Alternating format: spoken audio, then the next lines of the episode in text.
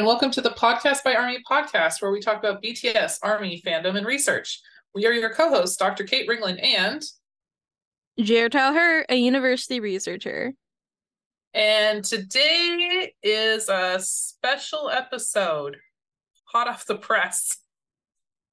Hot off the press. You want me to edit this quickly? Excuse me. That's my labor, Kate. I'm kidding. I'll do it. yeah. Welcome. We're here. What are we talking about today, Kate? So today we are doing a special episode live reacting to a recent New York Times podcast called Popcast. And the title of this episode is Jungkook, BTS, and English language K-pop. That Ooh. doesn't sound bad at all. I don't know what you're talking about. I'm so excited. Yay. No, okay, so it's so funny. So before we get into this, I just want to talk about the summaries presented. So the summary in Spotify for this podcast episode is a conversation about K-pop's long march to American awareness and the potential risks of that embrace. Okay? So that's the like scary summary for this K-pop episode in Spotify. But then the New York Times arts account on Twitter wrote on Popcast, a conversation about K-pop's long march to American awareness and embrace, and whether there's a point at which K-pop delivered fully in English ceases to be K-pop at all. Two very different vibes already that I'm getting from this, and I have seen some takes on the timeline about what this podcast is about, podcast is about, but we're here. Have not listened to any of it yet. Me as well. I have also not listened to anything because we've been saving this to live react to it and talk about it, especially as people who also run a podcast. Yeah, you know, somewhat inclined to do this in this venue. Yeah. And we've talked about before on this podcast disputing things and going over things. And this is just one of those steps towards doing more of that. Yes. As we shall say. Yes. And I feel like one of the reasons I wanted to do this podcast at all from the get go was to be able to have kind of a more nuanced conversation than one can particularly have on a limited character count social media platform. So I felt like this was probably the best way to truly react to this, whatever this is we're about to listen to. Yeah. Live tweeting doesn't hit as hard. Let's be honest. Okay, let's get right into it then. I'm going to start playing the podcast and then we'll just go. Let's go. Welcome to the New York Times Popcast, your dark black balloon pants of music news and criticism. I'm your host, Jon Caramanica.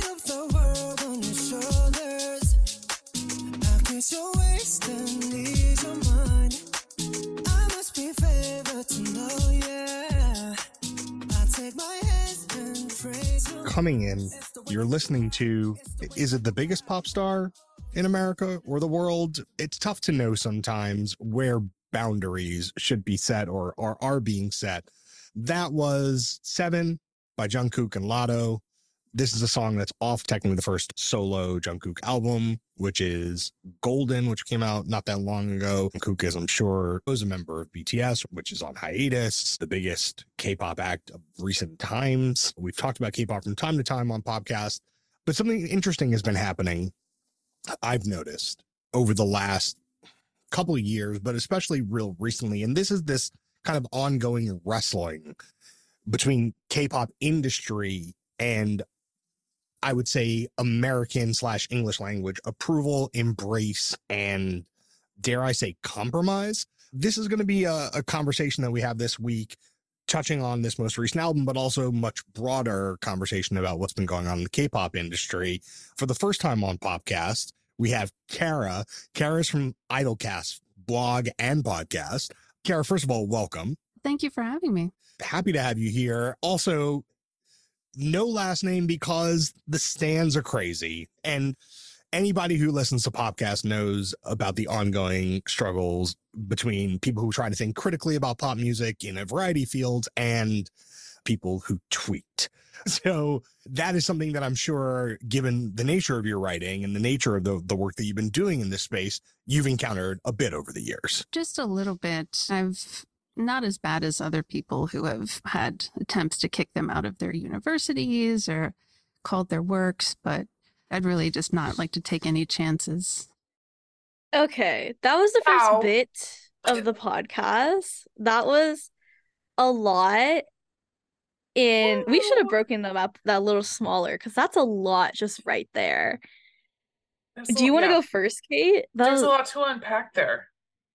Um, can I just start with if you're going to have an entire episode that is literally named after a person, you could learn to pronounce their name correctly. Can we start there, please? Because I just oh, it's so cringy. Would you like to give a breakdown of Ju- of Jungkook's actual name pronunciation? I Americanize it for the podcast, but Well, I we mean, know but- the Korean pronunciation as well. No, but it's it's Jungkook. That's it. That's it's what whatever he was saying was just incorrect because he was like saying kook, right? Yeah. Yeah. You want to re listen to that? God, it was. We bad. could go I don't back. know. It's Let's gonna go make back. me cringe all over again. Seven by Jungkook and Latto. Jungkook. Jungkook. Anyway, I just had to get that out of the way because uh, that if he keeps bringing his name up, it's gonna bother me. Okay. And just FYI for the listeners, if you do want to know how to pronounce how to properly pronounce a BTS member's name, a lot of native Korean speakers have made great videos online that you can look at and listen to and master. So I give you that idea to go off and do.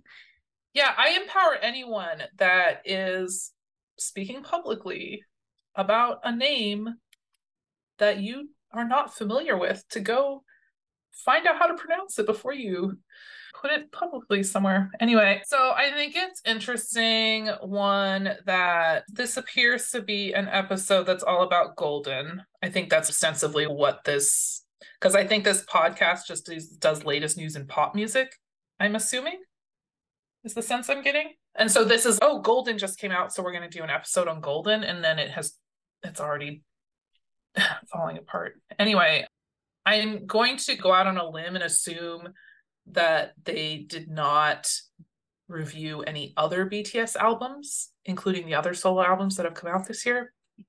Do you want to look it up right now? Should we? I could just scan back. Yeah. They have BTS conquered America. What's next are K-pop. So the that's the narrative of the invasion or the Yeah. conquering or like the weird thing that the American media did in 2018 with BTS.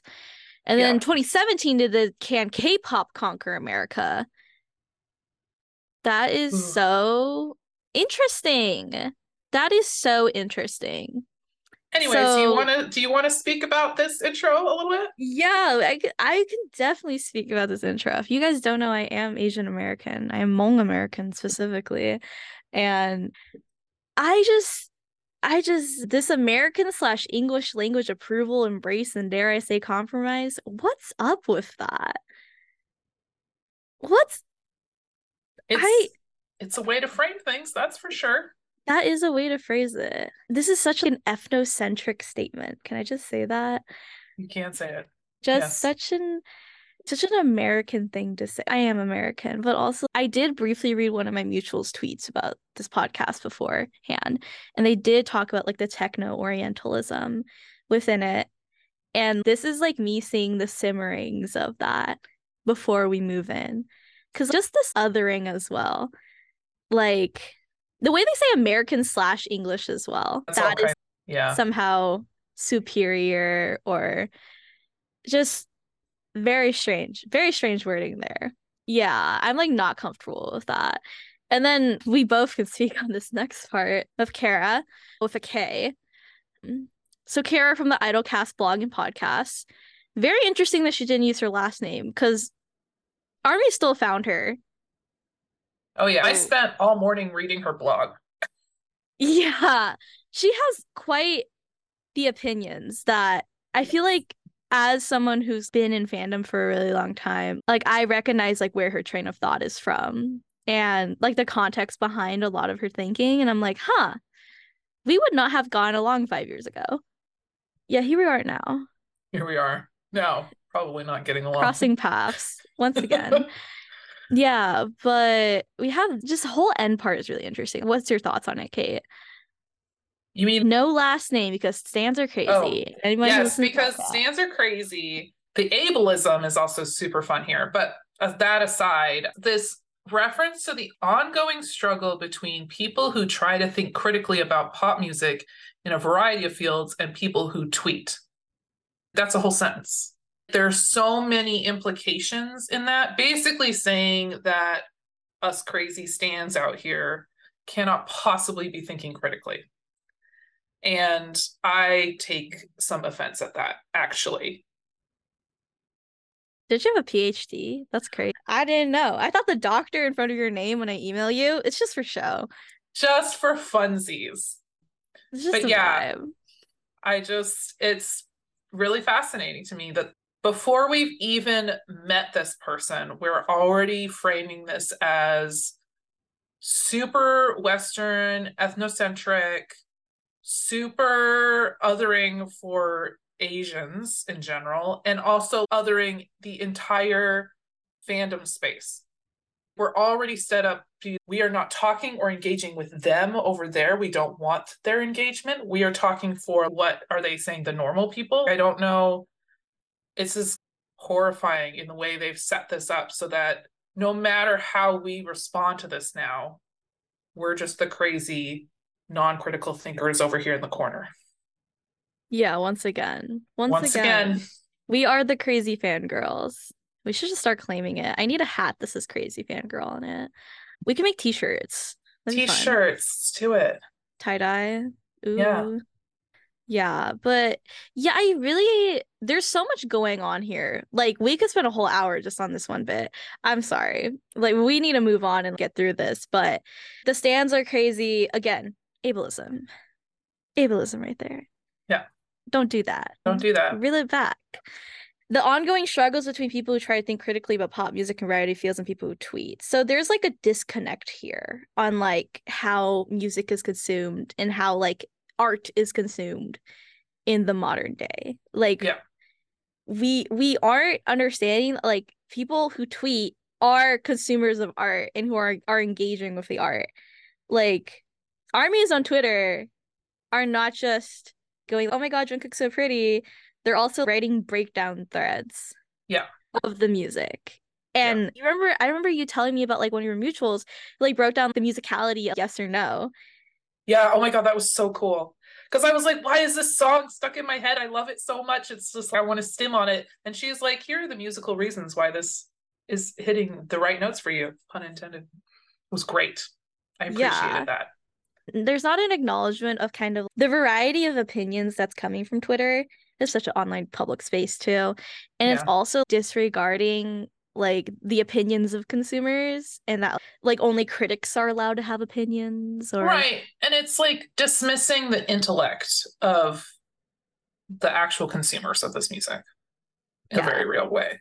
Because then you get down to what Kara says, this first bit where she's just, she's ha ha, those crazy fans talking about how she just, just offhandedly mentions people getting kicked out of their universities and fired from their jobs for Stan Twitter reasons. And I'm just like, that is not one, that is not just like a stan Twitter thing. That is just a being on the internet thing. This happens in lots of communities, not just ours. And it's such a one off thing. It's not representative of the community. And her just throwing it out there is already irking me. She's basically painting us in this corner that we're the like crazy fans, and there's just no way we're going to be able to have an intellectual conversation about this. Yeah. It's interesting that she also talks about universities and like that because we're both university researchers and we both Yep. use our first and last names Yeah. this podcast. I am out there. People can find me.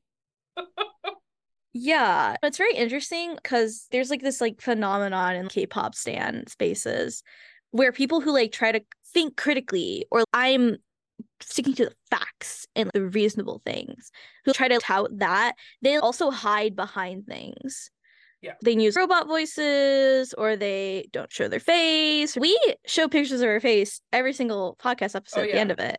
We're right you there Google out. me. I'm everywhere. I'm just I'm out there Yeah. in the open. and it's it it's really interesting to see people who like want to join the public arena or not even the public arena but just like public space and talk and criticize about things but then they're not willing to put their face and their name on it. Like this person you've read a lot of their blog and like their work in the past and this person very much has been involved in fandom spaces and knows how a fandom space works. And if she truly did know how fandom space works she knows that a critical part of fandom meta like currently and like fandom discourse and engagement is like how necessary it is to be able to put your name on something Yeah. and say i said this and i believe in this if you look on tumblr and livejournal like all the essayists now and all the people were like who are like the main proponents of discourse have their real names and real faces tied with that discourse and tied with those opinions and they stand on their own two feet about those opinions and it's important to do that because that's how you have intellectual conversations with people. Okay, this is not to be mean about it, but you don't hide. Yeah. And it's important to be transparent and be able to talk about like where your opinions are coming from. Yeah. And I will say that people who need anonymity, sure, fine, that's great. But this person, just to give a little bit of background for listeners, this person apparently blocked everyone I know on Army Twitter before this or as this podcast came out.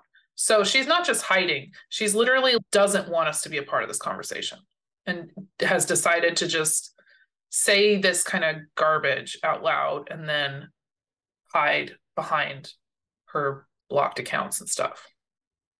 That's not how it works. That's not how this works. That's not how fandom discourse works or has ever worked. There's people who have done anonymous things before, but at a certain point in fandom discourse, you got to put your name on it. I'm gonna say that I have tons of threads and like that. I have my name on it. People know it's me. People can come talk to me about it, right? And it's There's a way to have a conversation with you. And this is true in fandom spaces. I know, I don't know if she she sort of alluded to it here, but even when you're having critical in quotes criti- critical conversations in academic spaces even, there has to be a way to have a discourse. You can't have a discourse by yourself. No, that's exactly it. It's like this just want to say things but have no discourse, like no going back and forth. And it's, that's not how it works. That's not how it ever works. You're in fandom, you know this. You Yeah. alluded to possibly being an academic or like related to that field, and you know this. Don't be ridiculous. Yeah. But there's that. Let's All let's right. move on. Let's Moving keep going. on. Okay, totally great. Also, someone with you in the room Yeah, today. You want to tap? Tell us who's I've there got with my you. unofficial third mic here, my cat Chewy. if you're harming Kara, you're harming Chewy. Is I think that's you should have a photo. It's like when you say something mean about me, this is who you're hurting, and then it's the cat. Something to think about. Okay, let's start big picture. We'll dive in on late period BTS and all these solo albums, but let's start big picture. If we can go back to what feels like Uh, something that was like a hundred eons ago, which is Big Bang 2NE1, like that era of K-pop groups really starting to make inroads in America.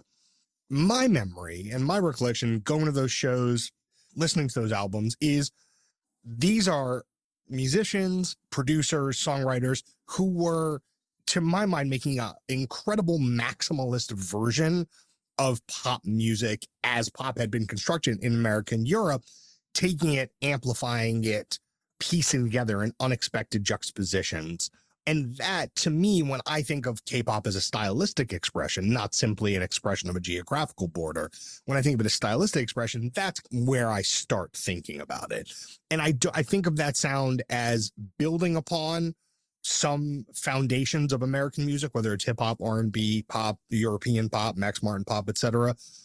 Building on that, but also innovating past that, but not making any concessions frankly, to what was happening in terms of trying to get reverse attention in the American marketplace and elsewhere.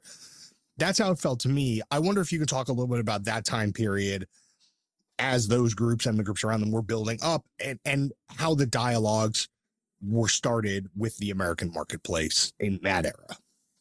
Okay, before we even continue, I want to see what um Kara has to say. But before we even continue this, just really quick note, Big Bang 2NE1, like all the second generation K-pop groups that I think Jon is alluding to in this, um, American producers, a lot of the inspiration that these groups pulled from were from America. It's interesting to say, like in the beginning, talk about this part where it's like American slash English language approval, embrace, and dare I say compromise. And then you come back down here and it's, oh, we like K pop, but only when it was like based off of America and things from America.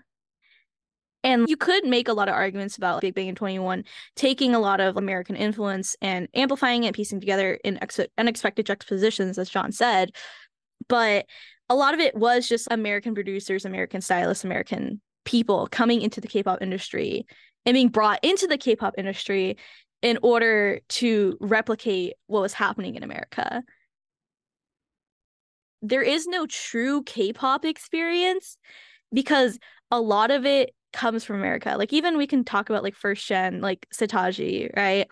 Yeah. And people say father of K pop. That's the father of K pop. That's the dude right. who started everything. And he very much has talked about like, having influence from like rap and R and B and like black culture. And like that's what it, that what it is and it, it's so interesting to see here like this kind of like grasp for saying like there's this thing that's specifically k-pop when really what k-pop really is based off of things from america. So it's this this cycle once again of there's america k-pop wants stuff from america and is inspired by america. And then you like those things that are inspired by america but now that jungkook does stuff in english there's a problem? Yeah like... i think that's where we're going with this. It's okay if they take stuff from America and bring it back to Korea to have K-pop. But the second they try to then push that back out to an American marketplace, it's a compromise of some sort. So I'm hoping we get into this. I'm hoping we see where this is going because I'm a little bit confused right now. Yeah, it's so weird to see people try to talk about K-pop culture or what K-pop is, especially using Big Bang in 2NE1 because all Yeah. Big Bang in 2NE1 is based off of is like a lot of things from black culture. Or look at early to late 2000 like all 2000s music and then early 2010s music. And all of that from America and from black culture as well is influencing a lot what's happening in K-pop. And it's the disconnect that is happening here. Uh, Let's Kara see what they say. So back in starting, really starting with a little bit before that with Rain. I don't know if you remember Rain appeared on the Colbert Report and you had the Wonder Girls coming through. Korea is a very small country, very small. And they had already spread at this point in the mid 2000s to Japan, which is a massive music market right next door. And so the next step really was this attempt to crack the American market. And they did it in a variety of different ways. So the JYP groups, which is the Wonder Girls, Rain, it feels almost like they took on, tried to, to make something American sounding, but it didn't really connect, I think. But these other groups, Big Bang and 2NE1, they did moderate what they were doing a little bit, but it wasn't an attempt to appeal to America or to the West. It's more just an attempt to go big, to go global, to surpass the Korean borders and just be the biggest group on earth. There are definitely some concessions. There is some use of English in a lot of these songs, or nonsense words is another one. Post language. Post language, yeah. I mean, ring ding dong is ring ding dong no matter what language you speak. You know, you don't need to speak Korean to understand ring ding dong. Okay, once again, really strange attempt to disconnect Big Bang and 2NE1 from Wonder Girls and Rain when they're part of the same collective of attempts to break out of just the Korean market. Just overall, really strange. Yeah. How do you feel about it, Kate? I'm not sure because you don't have a lot of K-pop knowledge. Yeah, I don't have I don't know. This is something I need to rectify at some point. But I don't I yeah, I think it's a little weird to be breaking it down like this. I will also say I think I'm curious this reference to using some English in their songs as being a concession. I would love for someone to give me a different viewpoint on this because I feel like, as with a lot of languages, like English just slips in there as like part of speaking. There's just like sometimes you use English words for things. Am I making sense? Yes, I speak Hmong, which is a it's a language that takes from other languages a lot because the Hmong itself doesn't have a lot of words to describe things. And like it happens a lot in other languages and it's not an uncommon thing to use English. Like you I have been to many different countries and have listened to many different people speak in many different languages and English will often words and things will just slip in there, right? It's just becomes a part of the dialect And so to me, when I hear English being used in Korean or Japanese or any other songs in any language, when I hear English used, I just figure, oh, that made the most sense and made the made it, the word just worked for them for whatever musical reason in that moment. I never think of it as ah yes, they're using an English word to concede to me and my need to hear English. That doesn't make sense. Yeah, that doesn't make sense, especially to call an English word a concession because like that that's not how language works. Okay, once again, a lot of the songwriters, producers, you can go back, go look at it, right? Second generation, a lot and especially third generation, a lot of them from America, okay? Or like from like Europe or from like any place that's like English speaking or has English very present. So right. like even today we see a lot of like samples or like first drafts of songs for K-pop artists. A lot of the producers are on TikTok and like that, and they show the first draft is in all English, right. and then Korean lyrics get added afterwards. And that happened to a lot of Korean K-pop music throughout the years. And it, it's not like English is a concession; it's in tandem with Korean when they're making the actual songs. And I just think about yeah, I just think about when I hear English lyrics or English words as part of the lyrics, I just think, oh, that just is a part of their what they're saying. I don't know. It's just I never thought of that as being like somehow pandering to me as a fan. Yeah, just really strange framing of it here. That's what I would say. Very strange framing of the use of the English language because it's like both seeing English as this wow, superior language, but also it's almost inadvertently seeing Korean as the inferior language. That's basically what they're saying is that the only way to go global is to incorporate and concede to the English as the superior language and incorporate that into their music.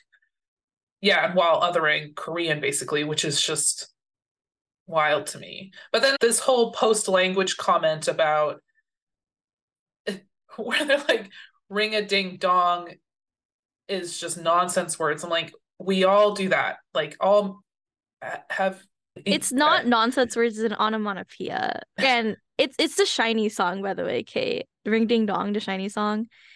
And to give some context to listeners and people like Kate, Ring Ding Dong is a song by SHINee, which is a second generation K-pop group and they uh it's it goes like ring ding dong like that and it actually was banned in korea during I believe finals weekend like that because it gets stuck in people's heads. Korea has a list of songs banned from being played at certain times because of an earworms. It is a very culturally significant song to K-pop. And it is really important to talk about Ring Ding Dong. But the way it's spoken about here is so weird post language. I Yeah, no, that was just super weird to me. No other language speaking person has ever used nonsense words in their music ever. Yeah. Like na na na na la la la. Those are all supposedly nonsense words. Right. But they're like commonly used in songs for like choruses and hooks and Yeah, it's just a common music thing. So I'm not sure what that what really that has anything to do with K-pop. Yeah. It's like them trying to take something and specify it to K-pop or make it like special to K-pop when it, when it's not. Right. Interesting. Okay, let's move on. And also, is this roughly around the time? I can't remember if it was before or after when like Girls' Generation signed to Interscope in America. I remember at some point there was like the first K-pop act signed directly to an American label. Yeah, that point. would have been around the same time, kind of 2010 ish.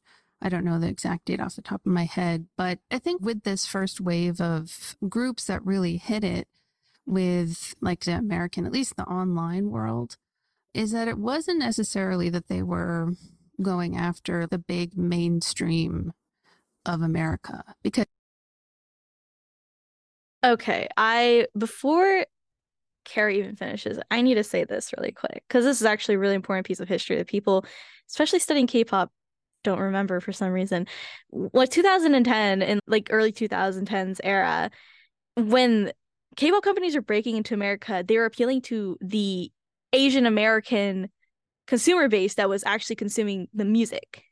Right. That was majority Asian American. It wasn't like just American. Like the way they're framing it here is again, it feels so ethnocentric and it's not acknowledging how like a lot of like Asian American people were centered in like this expansion into America. Talk to any Asian American person from this time and they're like, "Oh yeah, Big Bang 2NE1." Like that was like there's so so many things that are like central to like being Asian American, like the Asian American identity that not being centered here. Kate and I are using like something to get a transcript from the audio of this and like even me skimming through in the head there's no conversation of the asian american aspect of this expansion into america.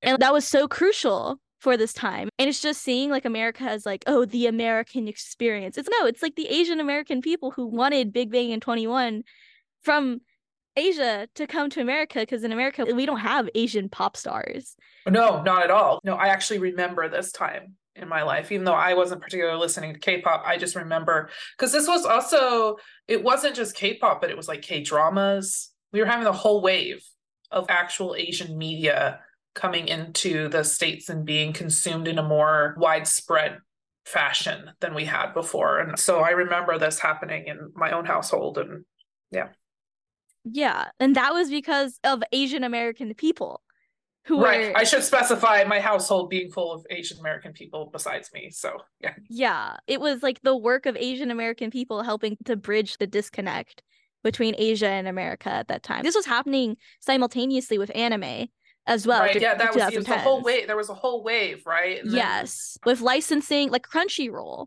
It was the earlier 2000s, so this yeah. was probably riding on that wave, like riding the yeah with crunchyroll and, and funimation and this connection between the, the east and the west and people are forgetting to center asian american voices in that conversation. Right.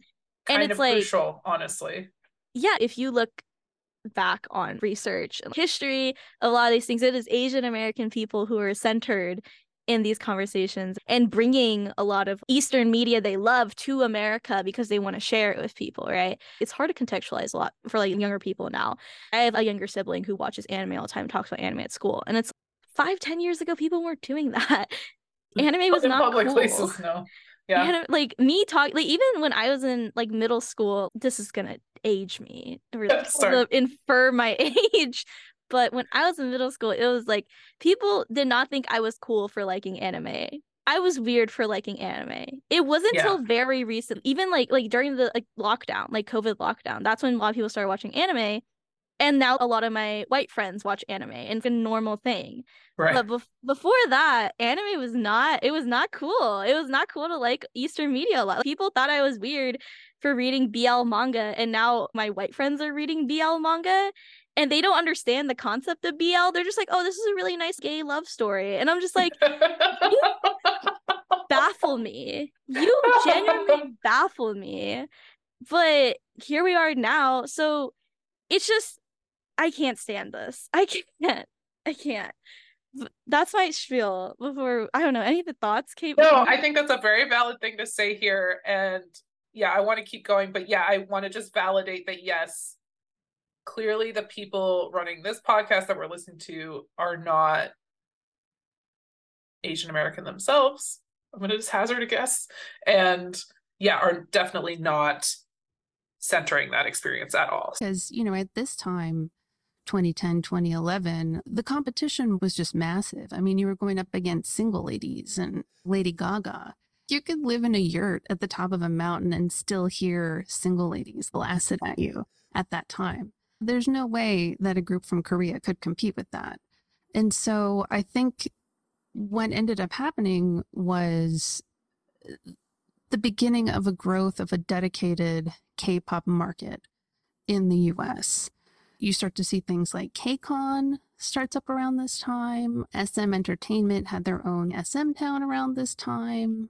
And you do see groups tour on their own, but there's also this real attempt at starting to build this brand K pop that really starts around that time, but actually, I think Gangnam Style really took it to the roof.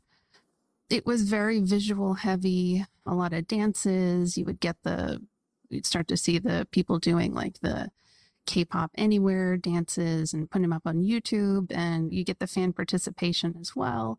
It's a whole bunch of things. It's not just making songs and hoping somebody hears them. It was a real dedicated effort to build a K-pop, Cultivate. yeah, a community, a real dedicated audience here in the U.S. that was looking specifically for K-pop for the specific type of combination of music, of visuals, of dancing, and then all the culture that went around it. I just want to say first off, terrible way to contextualize Gangnam Yeah. Gangnam Style in this conversation. Terrible. Okay, Kate, I'm gonna go off really quick.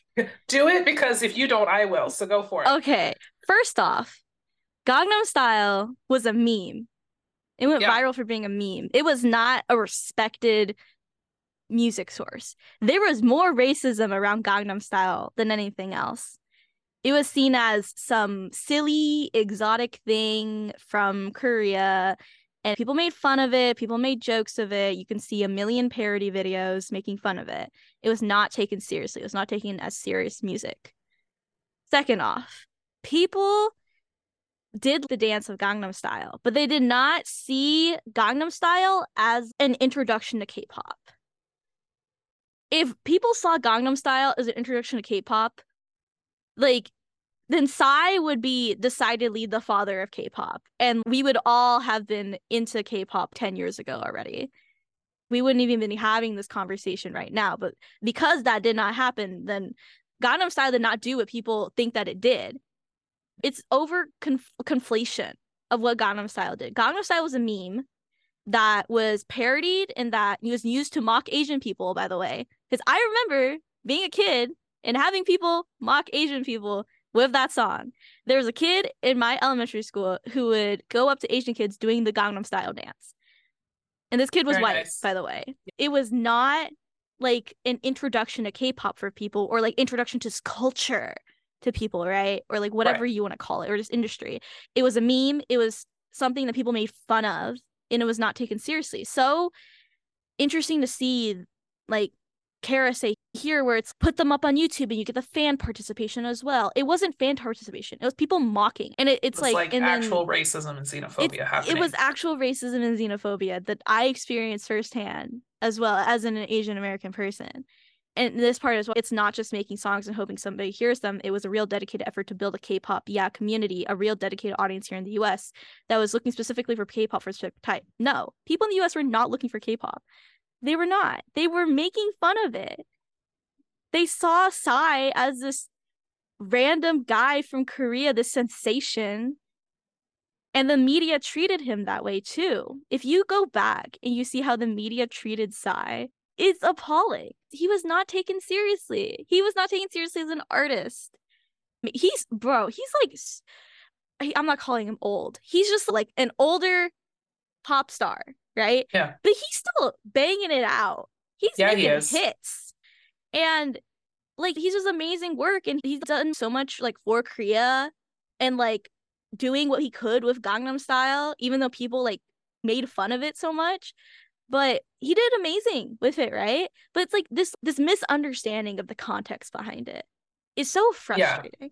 No, I'm really frustrated with the way it's framed here, especially given that the song itself is so it's it's deeply critical of like Korean society, like the act, the actual Gangnam Style song. And so it's like fascinating to see in this one like paragraph here how she's basically summed up the entire American experience of it of oh catchy K-pop song isn't that cute and adorable let's go make fun of it even though it was like this deep critical take on it wasn't really meant to be consumed by the West the way it was because what do we know about Gangnam Yep.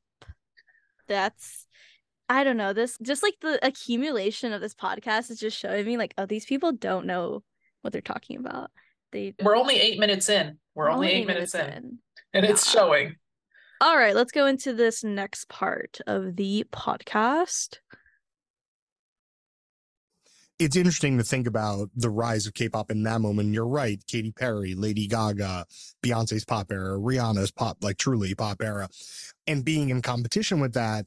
But there is something that happens, I think, in the certainly by the mid 2010s, where a lot of those artists are subsiding, and certainly we're past the peak boy band era and Justin Timberlake era, and even past the peak Justin Bieber era, more or less. And there is this kind of vacuum that's existing at that time, at least in the American marketplace, of if you really just want to hear pop music as genre defined, not popular, but pop music, perversely by like the mid 2010, there's just not as much of it around. And having been to those early K-Con, went to the first couple K-Cons in New Jersey and the first Big Bang tour and the first 2NE1 tour. And I remember being struck to your point about the community that was being cultivated. Obviously, very, very young, very diverse. And it really, I remember being at those shows and thinking, this is what the future, forget the puts on stage. This audience is actually what the future of pop music consumption in this country looks like. And obviously, Taylor Swift people, great. Taylor Swift, Taylor gonna Taylor, not taking anything away from Taylor. But I remember looking at those audiences and thinking, this is what's gonna make a star of five to 10 to 15 years from now this range of people with this level of dedication. And I, to your point, dance is being disseminated being via YouTube and then later Instagram and then later TikTok and so on and so forth. So that's how you build the marketplace. But the songs, I feel like, have to move in that direction a little bit as well. What's in your mind? Is there a song from that era, whether it's solo or group, from those little set of groups, the YG groups, that is emblematic of a song that kind of nodded to an American sensibility, even as it held tight to the kind of framework of what was working in K-pop. okay wait Both of our expressions there. Can we go back to this part where they Oh my god, I'm trying to find it. he's like saying so much without actually saying any of it out loud and i'm just like very what is happening right now Okay. It's okay here where he Yeah, says yeah, like right and. I remember being struck to your point about the community that was being cultivated. Obviously very very young, very diverse, and it really I remember being at the the- those shows and thinking this is what the future, forget the puts on stage. This audience is actually what the future of pop music consumption in this country looks like. What are you saying? what do the Why- words mean how I'm interpreting is like it's Big Bang and 2NE1 are being seen as and like these K-cons are seen as being seen as disposable. They're like this person is not saying that like Big Bang and 2NE1 and like all these like k- K-pop groups like in 5, 10, 20 years, they're going to be the ones shaping pop music in the future. They're saying that the audiences of these people will be shaping pop music consumption. So it's not even centering the artists. I know I was giving a lot of context like that, and I have a lot of strong feelings about Big Bang and 2NE1, but it's like they're also artists. This whole area seems like a complete disregard of the art that is happening. it's just like a really tur weird turn for me because it's basically saying, oh, gee, look at this audience, this community that's happening, to use their words. And there's such dedication and fervor and and then disconnecting entirely from the thing that that they're passionate about that the audience is passionate about. It's just like a very weird rhetorical i don't know what is going on here. He's basically saying oh gee whiz look at all these kids. They're so much more diverse than the white pop singers are getting. Is that what he's saying? Like i don't know what is going on here but it's not it doesn't feel good. Yeah, it's like very there's so much weirdly worded stuff happening here. I feel like he's trying to avoid saying some things. And he's it's definitely avoiding saying many things, but he's doing such a good job that I actually am not sure what he's trying to say here. Yeah, it's like this this underhanded is he pointing to that to the whole asian american market like you were saying? Is that what's going i don't i don't understand what is going on here that he's not saying out loud. And it's making the whole thing feel very weird. Yeah. It's obviously very young very diverse as it this is weird this is weird and then so that's how you build the marketplace this is not an artist centered conversation this is a consumer fan centered conversation. It's so interesting because they tout so much about Big Bang and 2NE1 above. And then, and now at this point, they're like, oh, actually focus on the fans. And it's no, these people are not just entities floating in space, they're connected with the people they are fans of music of. There's an implication here that you put any K pop artist in front of this group and they will just get hysterical and do their fan thing, which is not true. like it's just like, that's not how fandom works. But okay, all right. Okay, we gotta let's go on to this next let's part. Move on.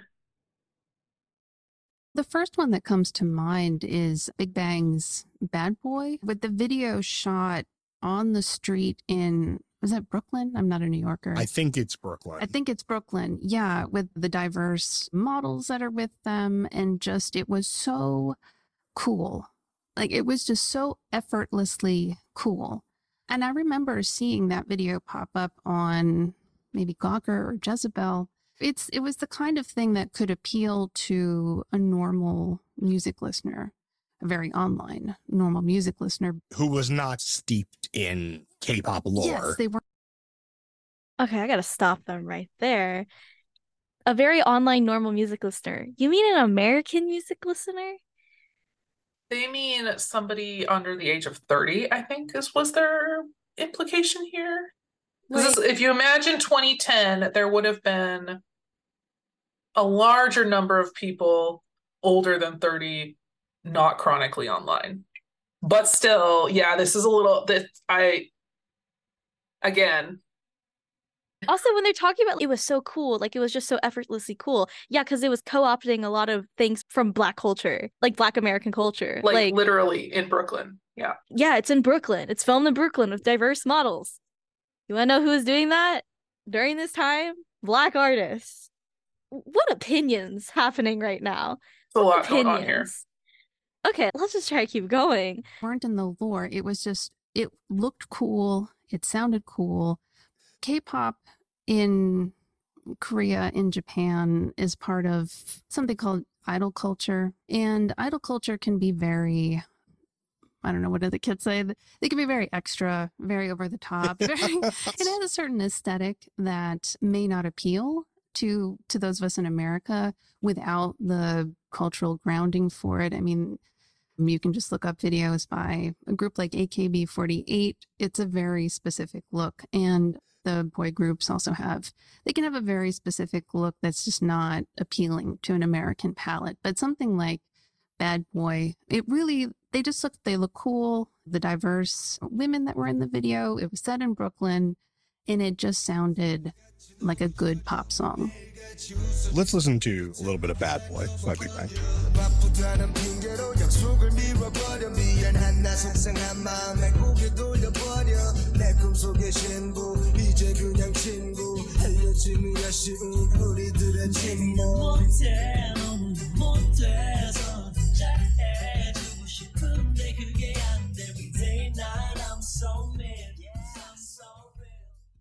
We all heard Bad Boy right there by Big Bang. And yeah, diverse women in the video set in Brooklyn. This song is also like reminiscent of R&B, black mm-hmm. culture, black American culture. I have done a lot of work in fandom around the cultural exchange of east to west and also the interaction of fandom co-opting a lot of black culture and it's like the way there is so much going on here and not a single mention of black culture just not a just nothing. Amazing, actually, that we've gotten this far into this podcast. We've had a couple of hints here and there about hip hop, but not nothing super out there. It's baffling, Kate. It is truly baffling how they are like circling around it, like they are on the edge, hanging out, but it's like they're it's not present. It's not there. Are they not aware of it? Because what they're describing is not K-pop culture. It's not K-pop. It's or like YG co-ops black culture and puts it into K-pop groups to appeal to the American market. And it's like a whole thing. And this is this is from culture from black people, right? In Right. America. Filmed in America. I'm yeah, yeah. I'm having feelings. This is not like some type of oh they're different from other K-pop groups and they're not like other people. It's yeah, they're not like a lot of the other groups, but like still all the groups are co-opting from a culture from America. I I don't know how to better describe this. It, it really is just like a co-opting of culture. Yeah. And even when we listen to the song like that is so reminiscent of 2000s like hip hop and like, like R&B songs, right? Yeah, right. And it like it is baffling to me. It is okay, we're going to go into the next part of this podcast. The other thing that I was always struck by about those two groups in particular, and then the so the solo, you know, particularly G Dragon solo and CL solo, but like you start to see those artists in dialogue implicitly or otherwise with the other pop acts of their moment from other countries. They are going to fashion runway shows that like others they are being brought in to what I think of as the celebrity gauntlet that a normal American pop star gets put through, but they're being brought in and saying you go through that as well, and you're on equal standing in essence. And often, I remember just even being at a few kind of random fashion shows in like the probably the late 2010s, and there'd be K-pop stars who were to me not A-level stars, but they would show up, and the amount of out the amount of attention afforded them was like hugely disproportionate and that was really striking to me. I'm used to seeing people swoon over celebrities. That's part of my job at this point. But I was, it was very blown away by that. I can you talk a little bit about the ways in which these extra musical factors helped bring these musicians into a broader American and and Western consciousness? That's also a big part of the just the general Hallyu wave as well. But yeah, fashion is huge with G Dragon, especially. And then Top from Big Bang also has a lot of connections in the art world and the fine arts world. He's very respected. The goal, I think, as a, a K pop idol, as a K pop star, is to break out of to break out of the screen, break out of the TV. But you can't dance in high heels forever. So it's so it, the, the goal is always to like Jessica Jung from Girls' Generation, also very involved in fashion. Acting is a big one, and Parasite just won the Oscar. So I mean that the whole acting world is also another way to get these stars exposure, get them on the movie screen, get them on your TV screen. So somebody like Taecyeon from 2PM, he was in a Netflix drama. These are other avenues that intersect with other forms of celebrity. Now, within the last few years, there's also been like the political realm. You have BTS going to the UN. 17 was just at the UN. And so, yeah, like these K pop stars have become just understood as magnets of attention, especially online. and real vectors for any number of causes or promotional opportunities, anything across the spectrum. Yeah. And so it's if you're going to have a new exhibit at the Met, you can get a K pop star in. Just call up the embassy, get a get, get a K pop star in to, to talk about it, and you'll get attention. You'll get the clicks. You'll get the the media attention. Oh, okay. They just said the quiet part aloud. My Like the disregard of these like like K-pop is seen as like a stepping stone. It's not like actual art. Here we're talking I just I'm a little speechless. I'm Like, a little speechless actually. this part where, where where Kara says, but you can't dance in high heels forever. What are you saying? It's like this disregard of, of like what they're creating as K-pop artists. Are we supposed to respect K-pop or are we not supposed to? Like what what I'm is really confused by I I'm actually speechless. Actually. what? there's no talk of their music here. There's no centering of their performance skills or their dancing. It's all, oh, they do K pop, but then they do these other things that we deem more important. And this has been true of this entire podcast up until now. We they keep talking about this stuff as if it's a K-pop thing. But Western musicians often cross over into other realms. Literally everything they've said so far in this entire show is not just about K-pop. Absolutely none of it. I'm actually a little baffled by all of this. Because no no musician ever has acted in a movie unless they're Korean. I don't understand. What are they trying to say here? Like and just the total disregard for the artists and the doing their I just uh, wow. It's this decentering of their art, and then they're no longer artists. They're like It- what it's- influencers? Like Yeah, they're basically saying, "Oh yeah, these are just cute pretty influencers. We can just stick them where we need them to get oh, clicks." this part bothered me so much. Just call up the embassy, get a K-pop star Yeah, to like, talk the- about it. the You'll objectification, the dehumanization of these artists. It's just I'm just I'm floored. I'm actually floored right now. These aren't just K-pop stars. These are real people with real These feelings like- and emotions. Exactly. And often most of them started in this business very young and this has been their dream. But sure, we can just dime a dozen, call up and have those ordered in. What the Like- say it so you don't have to bleep me, but Jesus Christ. Yeah.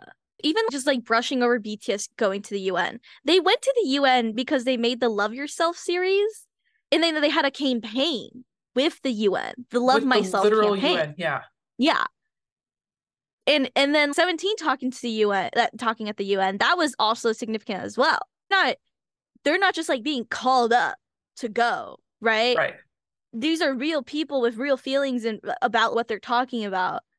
It's just so dismissive of the humanitarian efforts that these groups have been doing. It just it's so dismissive and dehumanizing. I'm just I'm really floored that people said this out loud and decided to share it in a podcast.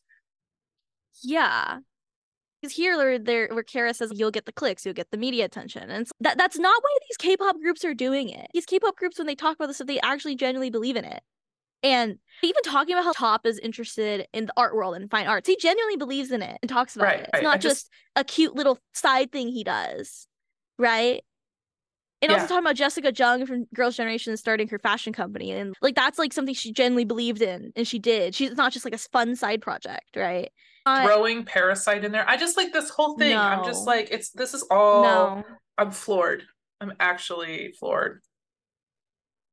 Parasite winning the Oscar was like that's more than just a talking point. That's cultural shift. That's cultural change.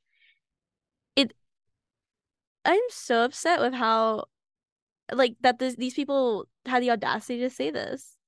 Yeah, this Is- I knew this was going to be bad, but I did not foresee the depths in which we were going to traverse here. It is actually so dehumanizing. It's, it's bad. It's bad. It just uh, let's we got to keep going. We can't we can't be mad forever.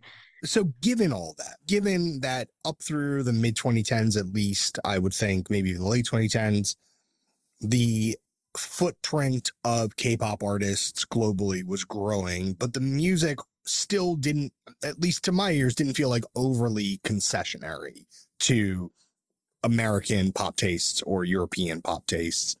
And one of the things, again, that I deeply admired about it was I think sometimes people look at the idiosyncrasies as irregularities to be like sandpaper down, but to me, so many of the idiosyncrasies ended up becoming central musical tenets of the scene. And I remember thinking, okay, you could succeed with these things that feel idiosyncratic through an American perspective, and then actually send that back over here and say, actually, no, this is the right way to do pop. Like, not the way you've been doing it. This is the right way. And I thought that held huge promise for the future of global pop. I was really excited about that.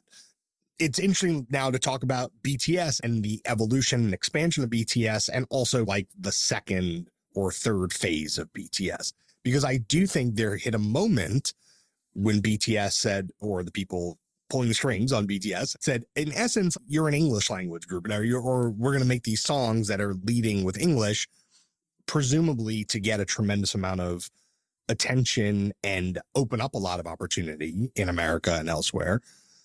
But is that what makes BTS great when BTS was great? That's been a bit of a head scratch for me. And I wonder how you perceive, because BTS, I think, is the first group of that scale to have to reckon with this in real time. Those other groups are talking about they went to military service, they're doing solo work. It's they predated the real pressure points. BTS is living through the pressure points. Okay, before Kara even begins talking about this question and going into the more this topic, we gotta touch on a couple things here. Okay, first off, the world is not centered around American pop taste or European pop taste. Really, it's American pop taste that these people Yeah. are talking about. It is not Yes. just European pop taste. European pop tastes are actually different from American pop taste. Watch any Eurovision performance. Literally any Eurovision. any. Sorry. They are very different. Okay, let's get that out of the way first. Okay, in this conversation about global pop. Okay, look at TikTok. Kenshi Yonezu. He is a Japanese music artist. He is number one in Japan. He is breaking through into the global pop music industry. And there's a lot of Japanese music artists that are breaking through into the global pop music industry. And the world does not center around the American perspective. There are people across the world who are excited about music from Korea, from Japan, from all sorts of different countries, from China. Like, there were people excited about music from different countries that's not from America. And like this centering on the American perspective, again, so ethnocentric and just so strange. So strange. I don't know. Kate, what let's talk about that real quick before we break into this this specific parts where he talks about BTS. Cause we're gonna be there Yeah, for a bit. I have made my feelings known about this whole idea that America is the center of the world is just such bullshit. And the fact that people can't get their heads out of their butts and realize that is really frustrating to me. Like the whole idea that as somebody who lives and was born in America, I can't possibly listen to anything not in English is wild. I've been listening to global music from all over the place since infancy, right? Uh, Number of actually, now I'm thinking about a number of the songs I listened to as a small child were in German and they were on the radio. Think about that. I just, I, yeah, so I, I think that there, there's a lot of assumptions being baked into this and into this guy's perspective that just if we want to talk about american taste in music i guess that is a conversation we can have but i don't agree with him Me neither. It is what a, an opinion. We can let's go into this BTS part, shall we? Woo! It is, by the way, this phase of BTS is happening right now. It's called Chapter 2. BTS themselves have named it as Chapter 2. If you watched anything BTS related, you would know that. I- Question that's a pretty that's a strong assumption to be making about these people at this moment i'm starting to feel that they would watch any actual related content. This sentence bothers me so much. Please, because I do think there hit a moment where BTS said, or the people pulling strings on BTS said, in essence, you're an English language group. Whoa there, buddy. No need to be a manti on a podcast. You're gonna put your real name next to being a manti, a manager. oh, BTS are being controlled by their company. BTS as music artists, not even just K-pop music artists, show so much autonomy over everything they do. Oh my gosh. yeah. And they've talked about this repeatedly in interviews Yes. publicly. This isn't news, people. They've been, been talking about their autonomy for a long time. Yes. Namjoon would not have been able to post a video of him drunk singing to Army about how much he loves Army. There's like the video on Twitter of him doing that. And he wouldn't have been able to post that if he was somehow controlled. Right. The Like, company. Even the solo rollouts now very much show that Yeah. that they all have a lot of control over what they're doing. Especially Hobi's releases. He has a lot of control over what he's doing. And he knows what he's doing. Yeah. He made Jack in the Box and then he made the Hope Edition for the anniversary. And that was very meaningful to him. And he wanted to do that. And he chose to do that. If I was a business person, I would advise him to not do that. Because I'm like, you know what? You should just release it all at once. It would be the best for charting. But he didn't want that. He wanted Right. the anniversary release. He had Yeah. a whole plan. He knew what he was doing. Yeah. Okay. And there's also the instances of the members releasing songs and then promoting in different spaces. Some members don't always do radio promotion for their music. I wonder Right. why. Maybe it's because they don't want to do radio promotion. Maybe they've made decisions about their own lives and this is what they're going forward with. Yeah. Indigo being released in Christmas season. Chose that. Okay. Yeah. He could have not done that. There was Yeah. space for him to not release it during December, but he chose to release it during He December. chose it. Okay. And these are all educated men. They have literal degrees in business and stuff. So I'm not questioning that. They're going to do what they want and they have the freedom to do so. Can we talk about the second half of this sentence? Go ahead. All the you part Kate. where apparently somebody somewhere has deemed BTS to be an English language group because I missed the memo on that one. Did you hear the memo? too. It's almost Wow. like maybe they want to explore music in different avenues. Oh, almost like maybe. It's almost maybe there's different audiences that they want to reach Huh. because armies we talk about this a lot. The English trilogy, okay, Dynamite, Butter, PTD, Permission to Dance. They were what we all call a Trojan horse. Yeah. They were Yeah. meant to be good, great messages to go out to the world in a time of despair, by the way. Yeah. Let's take in mind here millions of people have died globally from COVID. Yeah. Let's absorb that really quick. Yeah. And COVID was a tragedy and still is a tragedy. It's an ongoing tragedy. And our society is not healed from that at all. Yeah. But BTS, they've talked about this. They were going to go to the military so that way they could be back in time for their 10th anniversary. But they chose not to because they wanted to make music and be a light of hope during a really awful time. Yeah. And they were. They helped a lot of people. The sheer number of people that I have heard and that have I have from a research perspective, I have data on this. The sheer number of people that have been like, I was at the end of my rope. This was the end of the road for me. I was in a really dark place, and BTS helped lift me out of that. And just the sheer number of people I've heard that same exact story from. I just, to dismiss this trilogy as just, oh, them trying to break into a market or something It's just, it just does such a disservice to what they were trying to do with it and what they like the sacrifices they made in their own careers so that they could do this. I always find it so strange when people try to see the English trilogy as like, oh, it's just them selling out and like that. When it wasn't, it was them trying to reach a larger group of people so they could share their message and share their love with people. And it was crucial and important for them to do that. And people Yeah. just like coming here and saying, "Oh, they're just saying forced to speak in, in like speak in English and sing in English." No, it was a choice, calculated choice.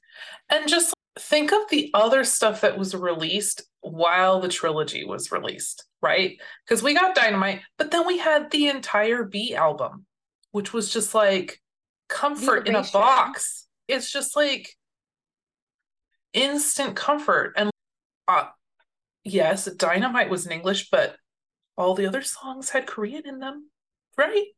Like I, Majority where is the where is this coming from? This you're an english language group now and you've released these three songs out of the hundreds of songs that they've released.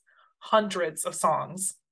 These three songs clearly mean that they have i don't know what sold out? What are what it, what is the implication here that they've jumped ship? I don't know. It's just wild to me. Wild. Actually wild. And then after BE was Proof, Mhm. and when they released Proof, three new songs for Youth, Run BTS, and then Yet to Come. It all what are they sung in? Oh. What language? What like all notably in korean Korean. Let's be real here. Be so real. This is they are not whatever you're trying to say they are here. That is just factually incorrect. It's almost like if you actually listen to what the members say, that they'll say the truth. It's almost like, yeah I anyway, final thoughts on this before we go into Kara's section. let's just hear how she responds i'm curious to see how she responds to this BTS is an interesting case study, I think, because their whole career, BTS from the very beginning, they're a chameleon group. They started off in the mold of Block B and followed these different styles of K pop. They did the VIXX thing where they were doing all these different concepts. And eventually they landed on, you know, Mic Drop, which kind of a jock jamsy song and and then you know it's at that point i guess 2017 2018 where they they morphed or started morphing into a more a group aimed more at an american boy band audience rather than a band aimed at the american k-pop audience and i think the way that they were received in America was as a boy band. I think of it as their One Direction era because they're using some of these same songwriters. You know, it's the Jonas Brothers, it's that era of boy band. Do you feel like is Mic Drop the song where you think the pivot hits? Is it Fake Love the song where the pivot hits? Like where whereabouts there? Where did you take notice and say, ah, okay, they pivoted? For me, I think it was Mic Drop because they got on Steve Aoki. Just to my ears, I didn't really understand why they had this big touted collab with a guy I'd never heard of before. I don't follow EDM. So It's also not that big. No, no shots at Steve Aoki. It's not that big of a get. like of all the gets that they've gotten, that's not that big of a get. Wait, should we listen to a little bit of Mic Drop? I think it'd be good just to hear like the. Let, us listen to Mic Drop, Steve Aoki remix, and Desiigner is on this remix.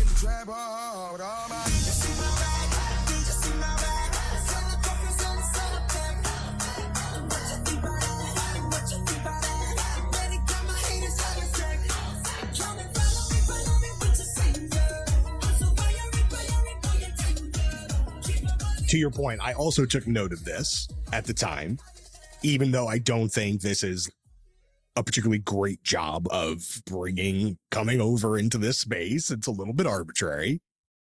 Okay, before we even go further into that, let's review. Let's review. Mic drop? Is that who's they're coming defining? after mic drop of all the things after they're mic coming drop? after they're coming after mic drop Also, can I just say this dig at Steve Aoki is like really weird too. Like the It's EDM scene weird. in America is huge. It brings in millions of hundreds of millions of dollars a year. like i literally know nothing and i had heard of steve aoki so i don't know why this guy's saying he's not that big whatever What's the di- what's with the dig? Like yeah weird, it feels a little weird. unnecessary yeah, really unnecessary. And also this like weird like I guess 27 18 where they morphed to start morphing into a more group a more an American boy band audience rather than aimed at the American K-pop audience. Yeah, because they got bigger. They also want to explore different things. Like BTS having the Love Yourself series was that was born out of them wanting to reach a large audience about their messages and their music. This is not them all of a sudden deciding we're gonna be American. Right? this feels a lot like all the things that that make their rounds on army Twitter where it's, oh, I miss the old BTS. That's what this feels like, this whole part of uh, musicians are artists. They're not going to do the same thing over and over again. They're going to want to do new things. I don't understand. Like, you can't just keep making the same song over and over again. People are going to lose interest. You're going to get bored. Doesn't make sense. Yeah. Also, saying the American boy band audience, BTS have made a lot of songs that are not American boy band I can attest audience to the fact friendly. that I am not. That is not me. I am literally don't know anything about any American boy bands. The last one, I guess I can name One Direction because it's here in the text, but I literally don't know. I like. I just. I've never subscribed to that kind of. That's just never been me, and so it's just like interesting to see this laid out like this as if that's who they're capturing when BTS has gosh just from my moods like everybody comes from such different musical tastes and backgrounds like I have a bunch of like people who like usually only listen to classical music and they like BTS right and then there's people like me who are like more come from the heavy metal alt rock era of things and I just it's so interesting to me that BTS has captured such a wide range of musical tastes. And here, all of that is being completely dismissed. it's weird how these people when they're speaking about BTS act like they they know so much about them when okay let's contextualize this really quick BTS the reason the 2017 2016 music exists is because of the 20 2016 music Yeah. like with the Wings album like what they did with the most Mhm. beautiful moment in life series like they had a whole series before Love Yourself right and because people especially people in America, especially a lot of American armies, shout out to them, you know, the OGs who like carried and brought BTS to America, basically. Like people don't talk about this a lot, but like armies brought BTS to America. They voted for BTS in the top social artist award for Billboard. And they voted so overwhelmingly that they broke Justin Bieber's what nine year reign of him being the most voted. They broke that. And then Billboard took away that award because BTS kept winning it every year and they were mad about it. Army brought BTS to America. And the reason BTS started promoting America more was because there was already demand in America for them. It was proven through through armies bringing them to America, basically. I think Namjoon said this before, but it's like how like armies have taken like this group from Korea and then like given them wings to come to America, and it's a whole thing. And Yeah. it's like this disregard. It's like this disconnect where they think that oh, BTS are trying to promote in America to get an American audience. No, they already had it. Yeah. they already had it. They didn't. And this is like completely dismissing all the labor that Army did to the groundwork that Army did to bring them over. It completely Yeah. dismisses all of that because that's not recognized. Because again, there's this huge disconnect between the artist and their fandom. They seem to be interchangeable or separable in some way, which is not how fandom works. It's not. You think someone who supposedly has 20 years of experience know that. This is so strange. So strange how these people try to act like they have so much credibility in this conversation when they don't. They are making assumptions and connections that aren't there. Also, I just don't like people digging at Mic Drop or Steve Aoki. There's nothing wrong with that song or this remix. Goodness gracious. Let's just keep going. We're gonna be here all day. And it's a little bit awkward too. The song's a little awkward and it's still in that awkward BTS era. Like they still have some It's not awkward. It's them progressing. You know what songs BTS started with? Rap and hip hop. No More Dream. N dot O. Mic drops a rap song. This is very subjective. What is what does awkward mean? What does that mean? We got to keep going. I needed to stop at that because that's actually ridiculous to think that like this like Mic Drop is not progression of BTS's sound and musicality as artists. Like them working with Steve Aoki, them working with Desiigner, like that BTS at their core are a rap are like centered around rap and hip Yeah. hop. nods to like the K-pop of it all with the very intricate choreography where if you've ever seen any of the stages they have members running in and out and doing all these different things and they're very stylized in their costuming But it definitely did have that sense of, yeah, we're going to get some names that Americans will know.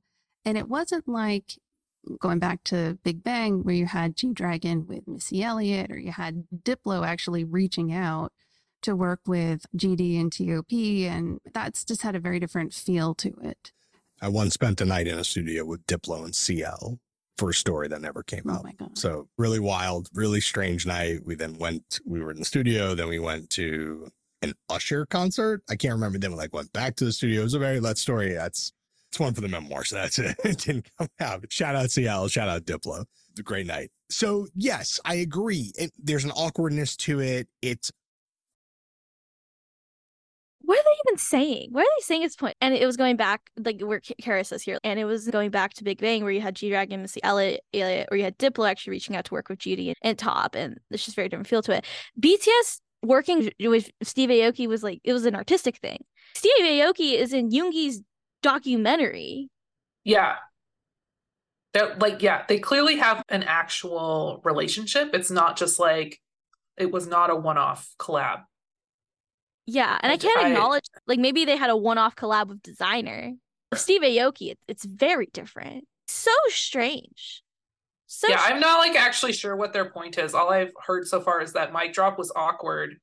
And then we got this wild night out with some other folks that has nothing to do with anything. So cool. Cool. cool. You know the people that you're praising.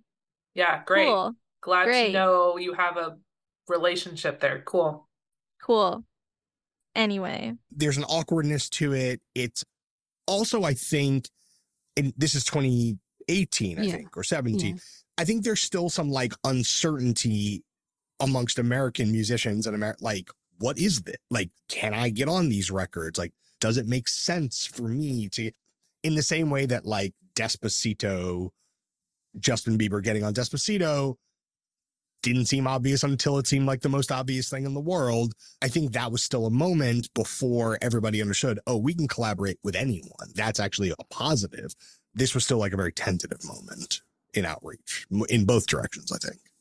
And there was still, I think, just a confusion over what K pop was because all of that stuff that had happened around Gangnam Style, I think for most normal music listeners or just normal pop culture consumers, that kind of idea of like the bright colors, it's hilarious, there's a lot happening on screen.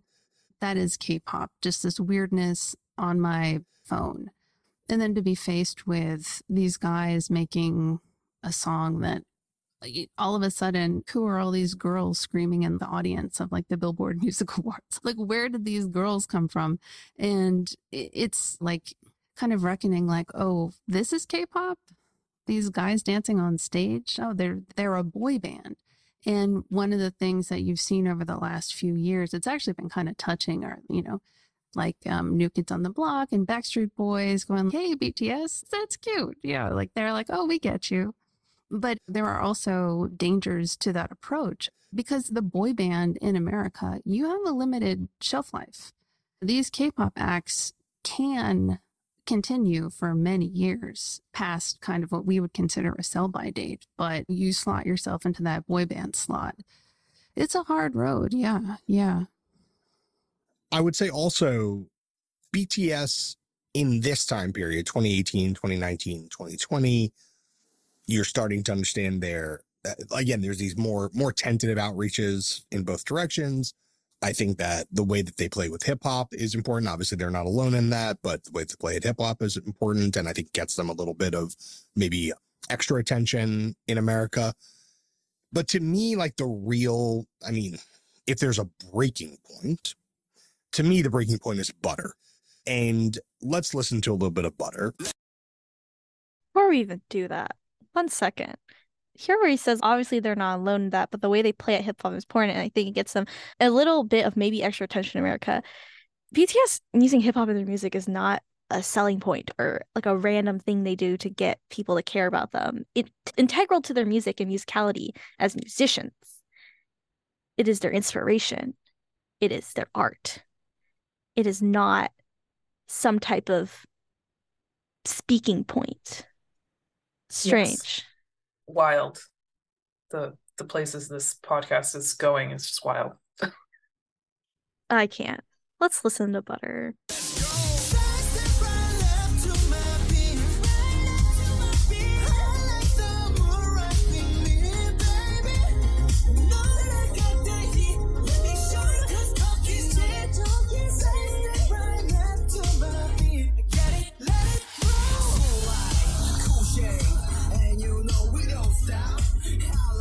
I listen to this and I think, where did BTS go?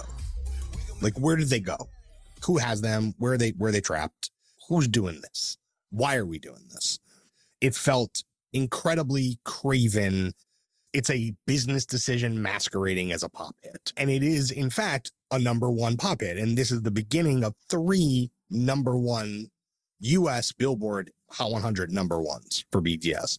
There's Butter, Permission to Dance, and My Universe with Coldplay. I mean, I'll take I, I I'll take Steve Aoki and Desiigner over Coldplay for what it's worth. What happened in this moment? This is we're in 2021 at this point. BTS is undeniable in terms of scale. Why at that moment is this the aesthetic direction that this group went? Wait, what happened to Dynamite? Dynamite exists. I, I know, I like. I'm very confused. Did they just skip over the fact that Dynamite exists? He did just now.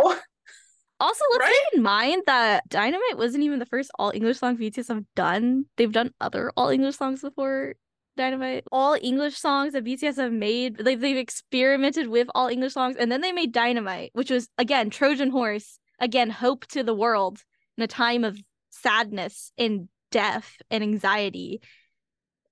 And then, like, all you, Kate. All you. I'm just I I see I was sitting here thinking, oh, we're talking about the trilogy, three trilogy. This is three, blah blah, and I'm like, oh, okay, we're doing Butter, PTD, and My Universe, which ironically has Korean in it. I'd love to see how they're going to have this conversation. yeah, the dig at Coldplay I don't like either. Stop Oh, God. Why are we hating on other artists? Let's not do that. Actually, that's actually not necessary. Coldplay are currently cur- touring, and their tour gets sold out immediately. Every single time they're selling tickets, any country Yeah. they tour in. Yeah. And it's you're trying to dig at Coldplay? At Yeah. That's what we're doing here, apparently. So strange. it just this somehow bafflement of like, where did BTS go? Like, oh where god, did they just go? so bad. Who has them? You're not even funny when you're trying to say that. At least be funny. Be like, where did they go? You're not even funny. You're not even funny when you say that type of stuff. Saying that this is a business decision masquerading as a pop hit. This is funny that okay, this is funny that he says it because Yeah. Butter actually has more credit, writing credits to the BTS members. Dynamite Yep. doesn't have any of the members on the credits. Right. But Butter does. All right, I I want to know where they're going with this because to leave out Dynamite entirely is just it's a take that I am curious to see. It's so weird. When people talk about the English trilogy, they say dynamite, butter, Persian, and dance. We said it earlier. You know, we've literally already said it in this. I'm so confused. I'm glad he liked Dynamite enough not to slam it here? Question mark. Let's find out keep where they're going. going with this. I would say they were undeniable in terms of being able to drive metrics. The thing with BTS that I think you have to understand is unlike some of these other groups that we've talked about, they were coming from a company called, first it was Big Hit, but then it became Hybe. And Hybe was really looking to grow Incorrect. Big Hit still exists. Hybe is the parent company. Do we need to pull out the business chart again? Do we need to pull it out? we might have to. We're just gonna fact check this whole gonna- podcast for y'all. We're gonna fact check it because Hybe is the parent company. It's the big one, but Big Hit still exists underneath it. And Big Hit, by the way, is 100% independent. So they make all their own decisions. They just get right. resources and money from Hybe, but no one can touch Big Hit or tell them what to do. Yeah, that's how it works, guys. This tells me a lot that they don't Yeah. understand the basic business breakdown Yeah. of it. Because anyone trying to have a conversation about the business part of Hybe or Big Hit, you need to know the business breakdown. I, I will tell you that this woman had absolutely nothing nice to say about Bang PD or Hybe. There was a lot of negative takes, shall we say, on her blog. So her saying this, not at all surprising to me. Yeah, not surprising at all. Also, let's talk about it. There is techno Orientalism rooted in how people talk about Bang PD and Hybe Yeah. as well. Bang PD is not an unfeeling man. He basically supports unions for Idol. He has done so much that is so revolutionary and strange for a CEO to talk about and do, especially in music. That's huh. You don't need to be doing all that, but you are. And that's wild. Yeah. And it's just it's this dehumanization of Bang PD as a person, which is again xenophobic inherently, point blank. And then this dehumanization of just like people who work at Hybe and then like this exoticizing Hybe as Yeah. like this foreign company. Like, So strange, so strange. Let's listen to the rest of this. and it was looking to grow very fast. And so a lot of these decisions stem from, in my opinion, a desire to raise a lot of money, like like all at once. So basically, to have the group have the big hit and to raise the valuation of the company, to raise money to grow the company. Correct, because We do that with Popcast all the time. they, the thing like Hybe had tried they have another boy band tomorrow by together txt that they had tried to soft launch as bts's little brothers in 2018 or 2019 i think it's 2019 but it didn't really take off and something with these k-pop companies that really does keep them growing and keep fans engaged is that the fans as older groups slow down especially with the boy groups they have to go into the military but even the girl groups, they'll go do acting or go do fashion or other things. And fans move on, they adopt a younger group. And this did not happen with Tomorrow by Together. The BTS fans had who had come in, they just stayed BTS fans. Is that un? And that's pretty uncommon. That's very uncommon. Okay. Yeah. Yeah. I mean, it has changed a bit now where you do see, ironically, that uh, some of these BTS fans have moved on to Hybe's girl groups rather than the boy groups. Damn. Yeah, it's interesting. Sorry, TXT. I feel bad. I feel feeling bad. What? What was all of that I just listened to? Weird. Okay. Let's contextualize some of this, shall we? TXT, debut 2019. Debuted as BTS Little Brothers. They lost momentum. You want to know why? Because they had to delay their first major comeback because the members got sick. Because I don't know, there was like a whole thing going on, and yeah. Yeah. Because I actually very briefly was more involved as a MOA. I'm not anymore because I've decided that I am not interested in engaging with other K pop fandoms. But there was a period of time where I was very involved as a MOA. And let me tell you that MOAs, basically, they did a lot for TXT when they first started. They are still doing a lot, right? You have to build a fandom. A fandom that is huge and amazing and wonderful does not get built overnight. MOAs are still building the fandom to this day. Okay? They lost a lot of momentum when Crown first came out, their first debut song. And because of the members getting sick and then the comeback not being able to happen. But then they've been building since then. And and they still are. And TXT were not meant to replace BTS ever. That was never the goal or intention behind TXT. So it's very weird to frame it as that Yeah. because or frame the idea that the BTS fans who had come in that it's bad that they just stayed BTS fans. Yeah, I think that's like the, the weirdest take out of all of these very weird takes for me is like, again, assuming that we as fans are so fickle that we'll just swap the boys out willy nilly. We'll just be like, oh, yeah, sure.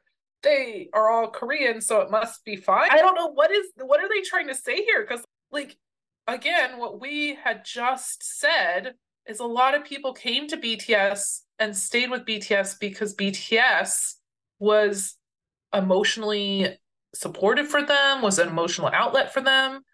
You can't just interchange that with another group. And I, I don't know, this is a very weird, it, it feels very othering in that they're like, obviously, because these Korean businessmen were all just like playing with their, I don't know, musical dolls. I, it just feels very. I, I hate it. Thanks. Yeah. Again, the dehumanization of idols, the the decentering of their artistry, because TXT are actually involved in their music production as well and the lyric writing. They're not just fed stuff and they do it. They actually they're artists. They're Yeah. artists. Okay, let's like, be real. Yeah. and also it's it, this part down here is so interesting like where do you see uh, ironically some of these bts fans have moved on to Hybe's girl groups rather than boy groups and I want the numbers. I want Where's the numbers, getting this- I, where is she getting this data from? Because I, it's the first time I'm hearing this statistic. because i could see the casual stans moving on to other groups because they just want the hi- the shiny new thing but the core armies that i know still armies still hanging out you know all these other fandoms why they struggle so much because they can't build like core funding fan bases they can't build core streaming fan bases they can't build core voting fan bases they can't build these core fan bases because they don't understand how to. That's why they struggle so much. Talking about txt and contextualizing the experience of moas. Moas as a group a lot of them try to build these core fan bases and do these things but armies aren't going to stick around and tell them how to do it right? Moas need to build things by themselves moas if they're gonna do anything they need to build it themselves. They can't be asking armies to sacrifice their time and energy to build it. It's like so strange because it's like basically these people are asking like oh armies need to like you know move on. They need to do other things. But no 60 if they're gonna be a group they need to make their own fans. They need to have their own fans. They need to build their own fan bases build their own fandom. They need to do their own thing. And these girl groups as well. They don't have army power. Army power is way different from what these other groups have people see NewJeans and how they're viral trending right now they're not going to be like that five years from down the line right? Their fandom has to drastically change for them to continue as a group. Because we're already seeing groups that debuted 2018 2019 2020 disbanding because they're not able to get any support they're not able to continue as a group. But like these groups if they want the longevity of bts they have to their fans their own fans not armies going into those fandoms and you know setting up shop again. Their own fans need to figure it out. I've talked about this with other funding people too. These groups will not thrive in the next couple of years if they can't figure out funding. Like if you can't figure out how to buy music for your group you're not going to chart and you're not going to be able to figure it out. You're not. Just just that's just how it works.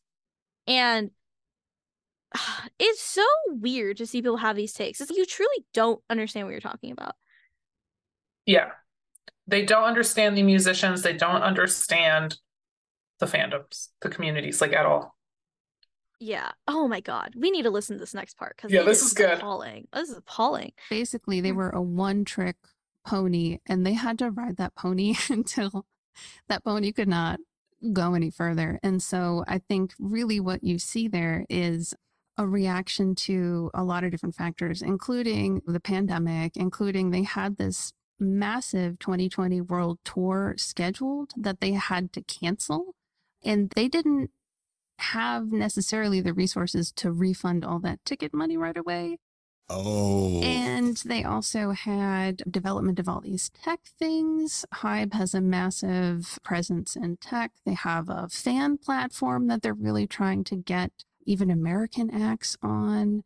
They have their fingers in a bunch of different pies. But yeah, at this point, my impression anyway was with these songs, they really they needed the cash. And this was one way to do it.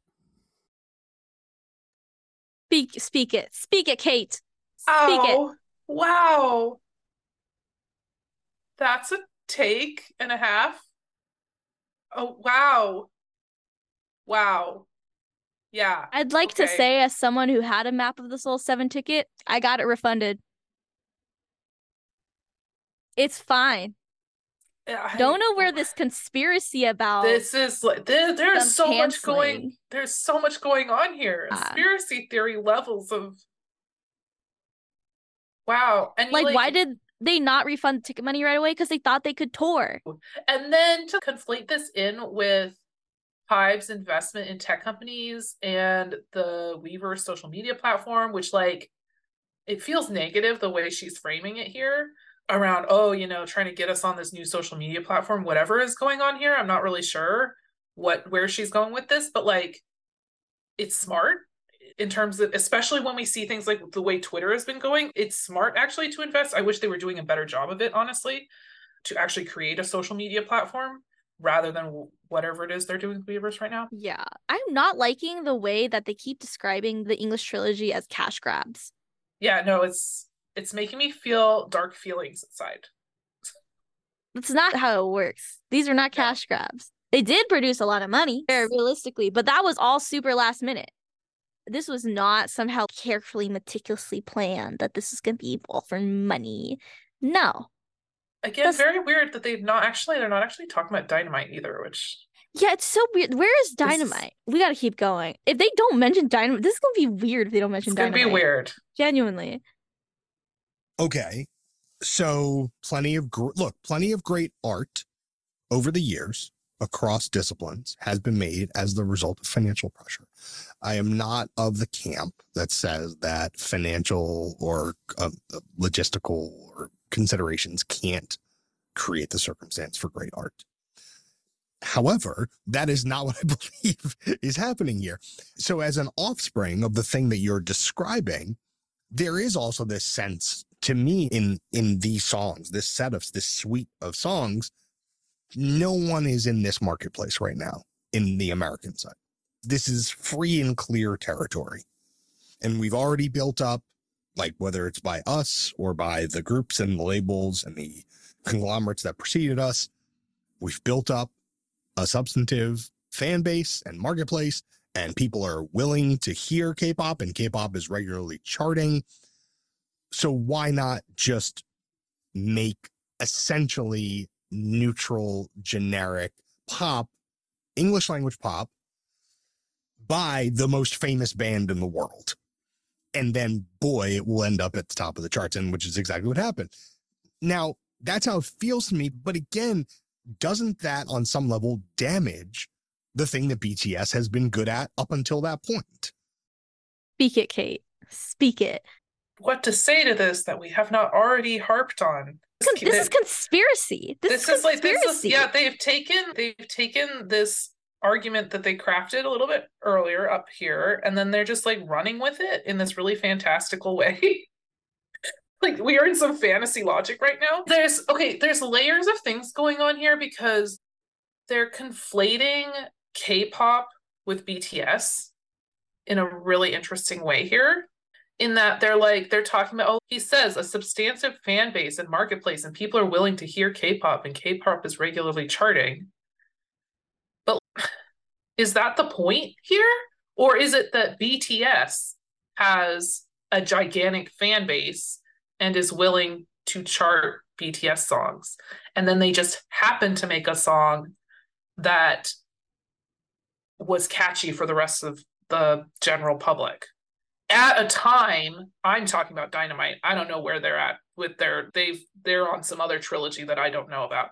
But i'm talking about dynamite and that was at a time deep into the pandemic and deep into the violence and stuff that was happening in america and we needed a fun happy song.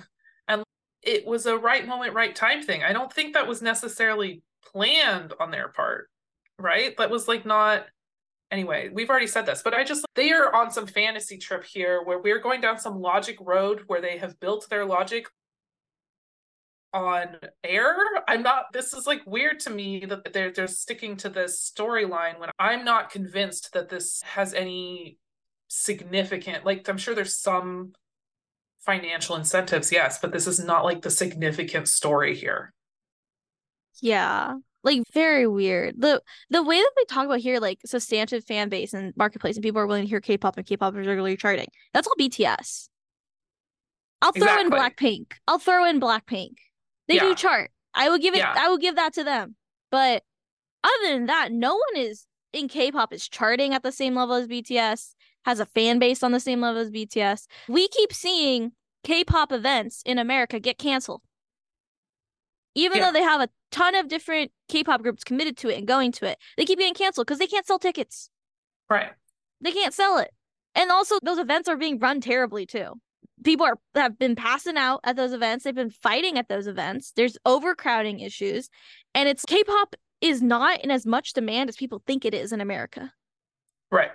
And that's what I mean. I, I feel like we're at this moment in 2023 where we're we've conflated BTS and K-pop to the point where it's actually really harmful to K-pop because they are making assumptions based on BTS numbers that just it's not realistic because BTS has created their own genre and mythology around them that really there's not enough there for the general public to for other K-pop groups to necessarily ride on that wave in the same way. At least not anymore. Yeah, they can't because because BTS is so far beyond K-pop at this point. Like it, it's actually like doing a huge disservice to K-pop groups now to equate their success with BTS because right. we, we keep seeing K-pop groups they're book they're trying to book stadiums and they're trying to fill out stadiums. They're not able to sell those tickets. They aren't they are not selling out those stadiums. They're not able to fill those seats. And it's it's a huge like financial issue too. It's and then people keep asking, "Oh, this group is touring, but you guys aren't selling out the tickets." Well, that's because a lot of people in K-pop are multis, and like they don't they only care about their main group. They're not gonna care about group whatever the heck that yeah, that exactly. they didn't actually care about. Right now, people are like this on Twitter a lot, and TikTok, where people are acting confused about the concert numbers for K-pop groups. You would not be confused if you saw these group streaming numbers as well. You wouldn't be confused because these groups are not getting the streams. They're like people are saying, "Oh, this group's so amazing. They're so talented and great." They are not being streamed. People are not buying tickets to see them. Plus, They're not as popular as people think they are. End of discussion right there. Actually, we gotta keep going. Let's keep going. God, I would think so. I was in a small group of fans who we had liked BTS previous to a lot of this and yeah. Safe space. Safe space and, is it me too. It's fine like and don't tweet us. Tweet us. You know, we're grown-ups. we had just drifted away because it didn't this was not anything i wanted to listen to. It didn't sound like the group that i had enjoyed even with bts being that chameleon group they were able to handle a bunch of different styles and do them well but yeah, this one was just, it was a step too far for me anyway. Okay, wait. Sorry, but I can't tweet at you. You blocked me. But she also blocked me. What is, what is he saying? Guys, we're grown ups? Is that what he's saying right here? What what He's saying guys are grown ups. What as in we're not? What what does that mean? I don't know. I'm not grown up anymore, Kate. I Can't. I don't pay taxes. I don't. I'm that's crazy. I That's like wild. for being uh, like yeah okay mm. okay. This is giving That's... strong ex army bitter ex army vibes. I left the magic shop vibes and yeah. expecting us to be so sad for them and being like, oh, and coddle them or whatever. It's I'm not gonna coddle you. Well, I think they're Guys, waiting for us to cancel them. I think that I think they're waiting for us to cancel them over being ex-army. And honestly, that is not why I'm canceling them right now. So cancel you because you're racist and xenophobic. Those are the reasons you're getting canceled. Just FYI. Yeah, you're not getting canceled because you're an ex-army. You're an ex-army, and that's cringe already. Yeah. Oh my god. But you know what's not even just cringe, but actually like really downright awful? You're a racist and xenophobic person. I'm sorry, but them referring to this podcast as a safe space and then being extremely unsafe for literally millions of people is just my mind is blowing right now. I just that okay. Anyway, I just had to I had to pause there because I'm just like, whoa. I have feelings. Whoa. Yeah. so weird. This person truly couldn't grow up with BTS. Like they truly couldn't can't understand that BTS are changing as artists and as people. They are like BTS are not going to be the same forever. It's so weird that she both acknowledges their chameleon group, but then also being like, but yeah, this one was just, it was a step too far for me. And it's just, like, is she basically saying she's decided to be like this bitter and weird about BTS for one song or two songs? All over one song? Does like, it erase the rest of their discography automatically? That's what I'm like. That's my question is like, is there other music not still there? Are they not still making other kinds of music other than these three English? I just, I, okay. Anyway, I just, My bafflement continues. Once again, BE erasure. BE Yeah. erasure. Okay. Yeah. BE is being erased in these conversations. It's again the hyper focus on the English, the hyper focus on the pop sounds when BE exists. the devil's advocate position, Butter proves a point, which is that the biggest, most popular English language, in quote marks, music act, boy band, pop act, need not derive from America or from Europe. That group can come from anywhere. I think that's a valuable contribution to like how pop's globalization is understood. Yeah, that's like the, the one good point. Yeah. That is the one. Maybe think Mm. about that more. yeah. Like maybe take a moment to dwell on that concept that you've now thrown out to the universe. Thank you. But then right after, oh my God, we gotta hold on. Let's listen to this. That said, it it seems like a genuine Go back. aesthetic setback for this group in particular. And then if we're going to move into the solo projects a little bit, and obviously an RM solo project is not going to be the same as a V or what Jungkook has done, but I think the Jungkook album is I'm sorry, Jungkook, Jungkook, Jungkook, Jungkook, Kook, Kook, Kook. bro, bro, are you serious? Are you serious? I told you it was going to drive me crazy. I, it's driving me crazy now because I hear it every time. Kook. Where has he ever said his name is like that? Nowhere. he said it in, in. English interviews multiple times. Hi guys, my name is Jungkook. He says that to Jimmy Fallon one very famously. It takes one quick YouTube search to figure out how to pronounce his name from him. So I So, can't do this. All right. Oh my god. We're gonna do Okay, this. We can We're do get this. through this. We are almost done. We Yeah. can do it. It's really instructive. I waffled on this album a bit when I first listened to it. I was like, ah, it's so glossy. It's so, so like just sealed up tight. No, no edges on it at all. And then after a couple listens, I was like, maybe that's the point. Maybe that's okay. And I warmed to it as a shiny artifact. But here's an album. This is it he- heavily or fully in it? I'm trying to remember language wise. I believe it's all in English. I don't think there's any Korean. No, I don't think there is. And what does that tell you? That for Jungkook at this stage of his career, that is the direction that folks cho- chose to go in, and collaborations with I'm sorry, but the irony of criticizing him for having an all English album but not being able to pronounce his Korean name. Yeah. It's a whole vibe. It's maybe like the the easiest way to describe exactly how racist this entire podcast has been. Yeah. We gotta keep listening. But yeah, keep going. good good God. with Latto, Jack Harlow, and you mentioned in the email we were exchanging the other day this Justin Timberlake thing.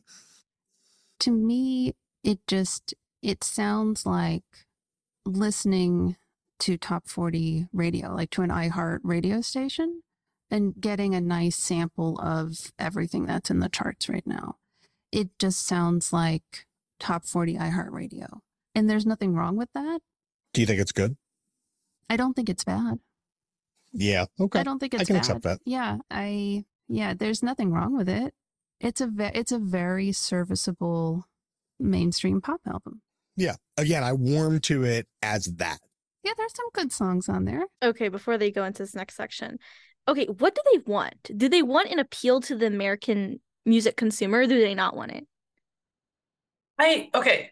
If I am understanding this correctly, they want 2010 K-pop, which was not this. That's what it's feeling like. They want the early 2010s K-pop sound. That feels like what that feels where that that feels what they're nostalgic for is early 2010s K-pop. And the fact that we've had a decade since then, and the fact that we've had several major world calamities happen since then, and the fact that society has changed dramatically since then does not apparently need to influence the music in any way, is what I'm getting from this. Yeah. Also, let's take in mind that Jungkook's musical influences, he's always said Justin Bieber, absolutely zero army were surprised when he put out this album because it's what he's always wanted to do. He has said Yeah. that repeatedly. So Jungkook is not going to release an art house album. Do we? Are we all looking at the same guy? I'm starting to. I don't think they actually are because they are talking about someone named Jungkook. My God, it still bothers me so much they can't pronounce It's- his name. They get a serviceable, a serviceable mainstream pop album, as Kara said. They get mm-hmm. that, but now they're not happy with it. It's- Do you want it to appeal to American music consumer? Or you you don't want it to, and if you don't want it to, then what do you want? I'm hoping they're about to tell us. Is K-pop is it being stripped on some level of the singular things that made it so fascinating? It's right there. Said it out loud. So fascinating. The exotic Asian people from Asia. Speaking in their Asian languages. Their Asian languages. They're so fascinating.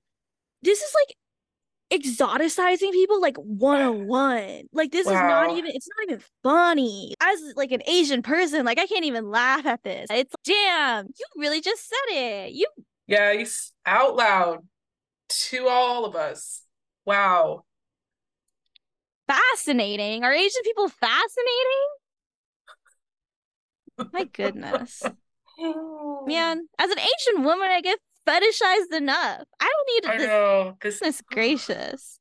And look, I, I you could have someone respond to that and say, "Yeah, but that's happened with all genres, and all genres that go broad and mainstream as they lose some of their specificity in service of reaching more people, and that's a fine counter argument. But to me, I think I I would have been way more excited to hear whoever the next Justin Bieber is trying to make records that sound like K-pop records than hearing Jungkook trying to sound make records that sound like washed up Justin Timberlake records. Yeah, that Justin Timberlake remix is something else. Yeah, that ain't that's not my that's not it. Let's listen. Let's you know what? Let's play a little bit of it just for special, just for our special friend.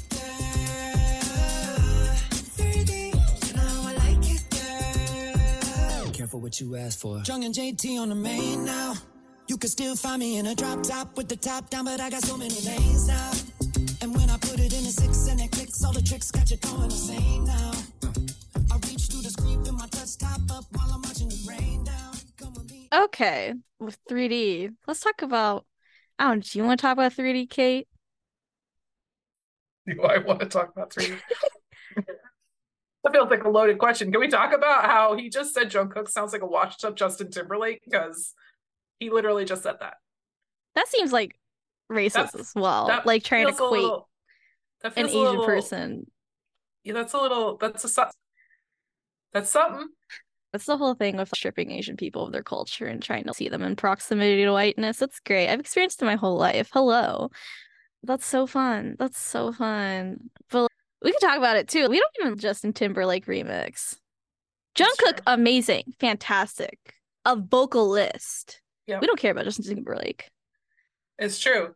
And that opening, his oh god, Again, it's the hyper focusing. it's very the- hyper focused here on like all the wrong things. Even just as army, we're just like, yeah, we don't really. That's no, we don't really talk about that. We have also, better we things talk to be about how about. 3D was a pre-release single to Golden? It- it's not defining of VT of all of Jungkook's music as as Right. a solo artist. Like it's, it's part of it. It's not defining it. like I would argue that even just the album Golden is not defining of all of Jungkook's identity as an artist. It is a facet.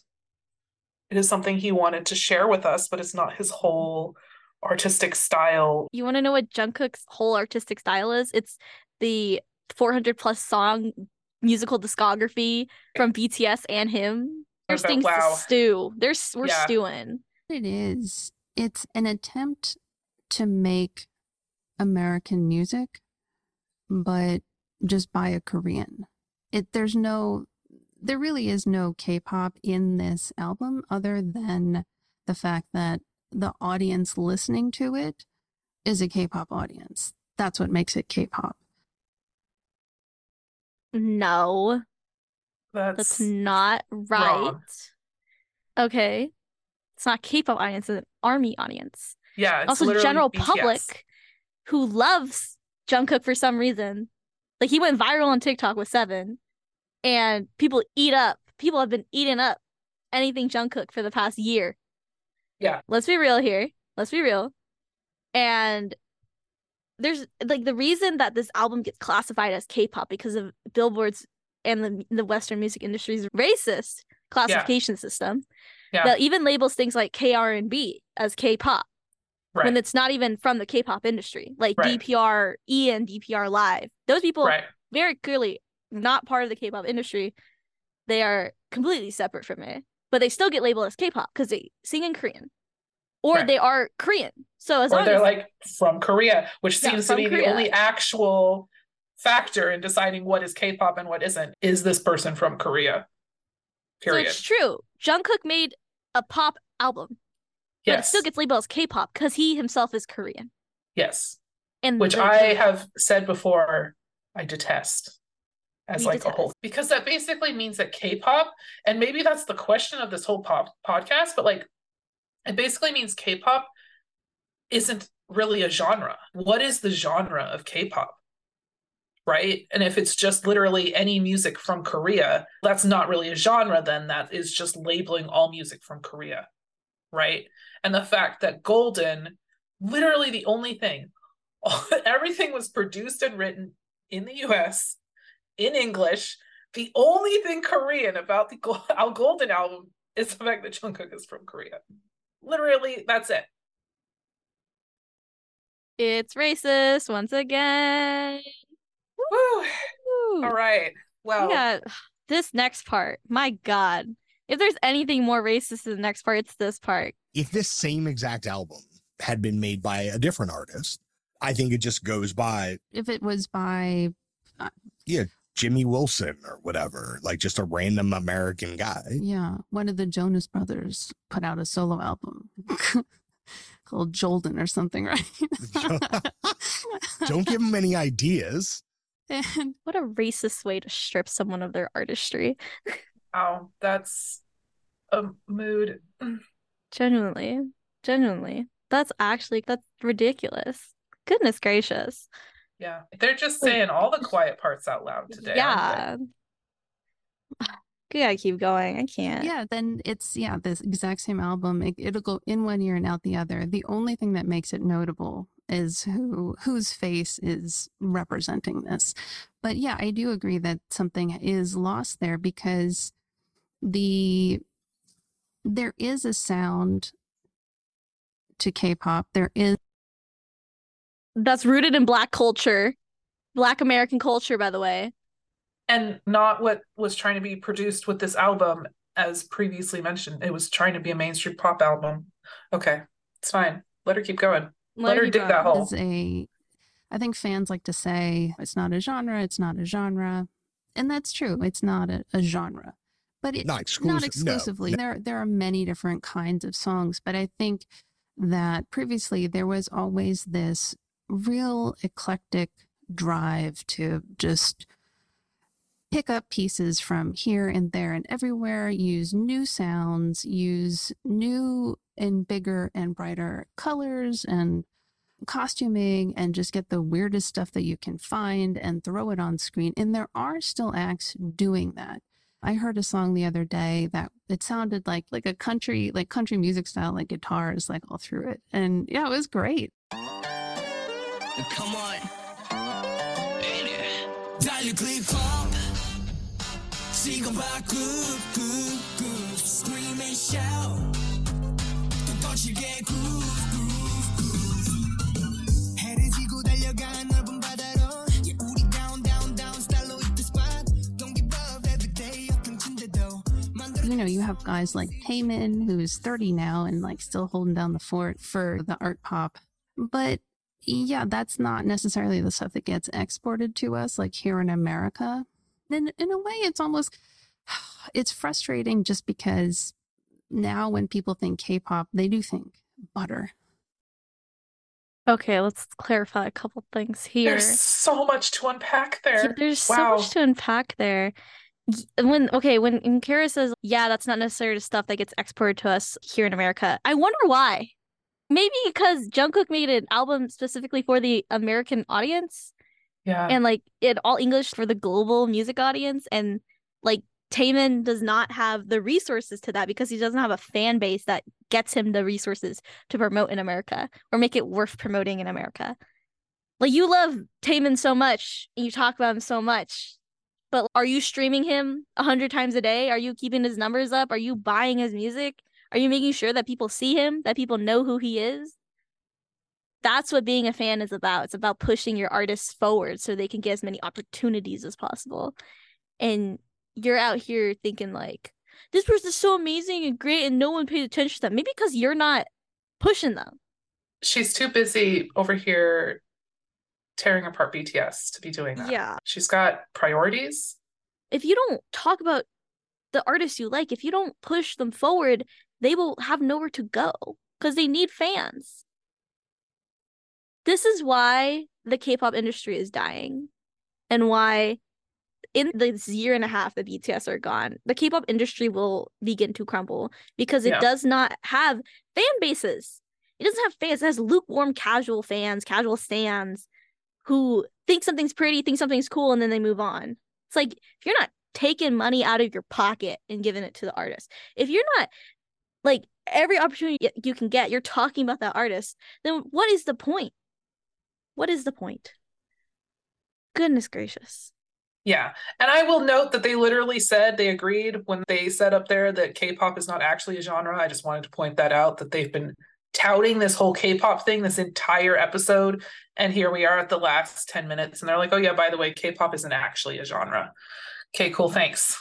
It's great. So great. I just God, we gotta keep going. It's the devil's advocate read, which is it's inherently meaningful that the most pop American pop album of this year was made by someone from South Korea, from a K-pop boy band. Like that to me is that's where I'm pulled in both directions.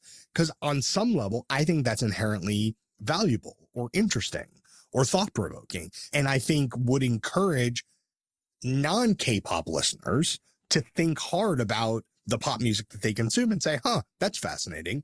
I'm getting this very similar product that also sounds pretty much like the other things I like, but it's coming down a different pathway.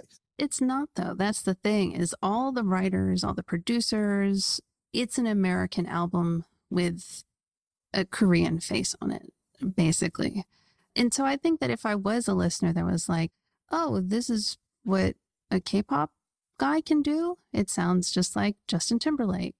Why do you need a Korean guy doing Justin Timberlake when we have Justin Timberlake? I can go see Trolls 3 right now. Well, Oh, you know, I don't need, I don't need to fly to Seoul to go see Trolls 3, right? It's a here. damn, damn, damn. Come No for the K- name. come for the philosophical K-pop discussion. Stay for the troll slander. You don't belong here. You don't Oh, we have just you don't we don't need you here. You go back to your own country. We have Justin Timberlake already. My God, just say it. Wow. Why do you need a Korean guy doing Justin Timberlake when we have Justin Timberlake? In my life, in my life, I've had some people say some racist ass to me, but like that, that right there. Why don't you just say go back to your country at that point? She, You might she as well say She it. literally just said it. She literally just said it. She just said Golden is an entire album, an entire American album with a Korean face on it. I'm about to flip my desk. This is wow. I was expecting this to be bad, but this is much worse than I was expecting. My bar was already low, and here we are. It, it's I'm appalled. Also, the way that they're like acting like, oh, it's such a hot take. So funny. We don't need the Korean guy. We have Justin Timberlake already. Oh my God. There's so It's much so racism bad. here. There's so much racism happening here. This is actually, they said it so clearly. There's no way to be like, actually, they were saying, no, it was just being racist. Like, no this is like as racist as it can get i i am appalled okay. Probably will go see Trolls with them. So no, no hate on Trolls. let me ask this question. We're having this conversation, just two Americans that care a lot about this particular kind of music. And are we trying to protect something that in Korea, amongst the core fan base, those fans are like, this is fine. I have no problem with this. From what I understand, I don't think we're off base because even going back, we were talking about Big Bang, but even when Alive came out, which is such a great album, but there were complaints even back then from fans that it was too global. It didn't sound Korean enough. And so there are always going to be those people that that don't like change, that don't like a global sound. But What were you just saying? Kara, Uh, she needs to go reflect in the corner for a while, I think. she's the exact same people that she's now trying to criticize. I can't with her right now.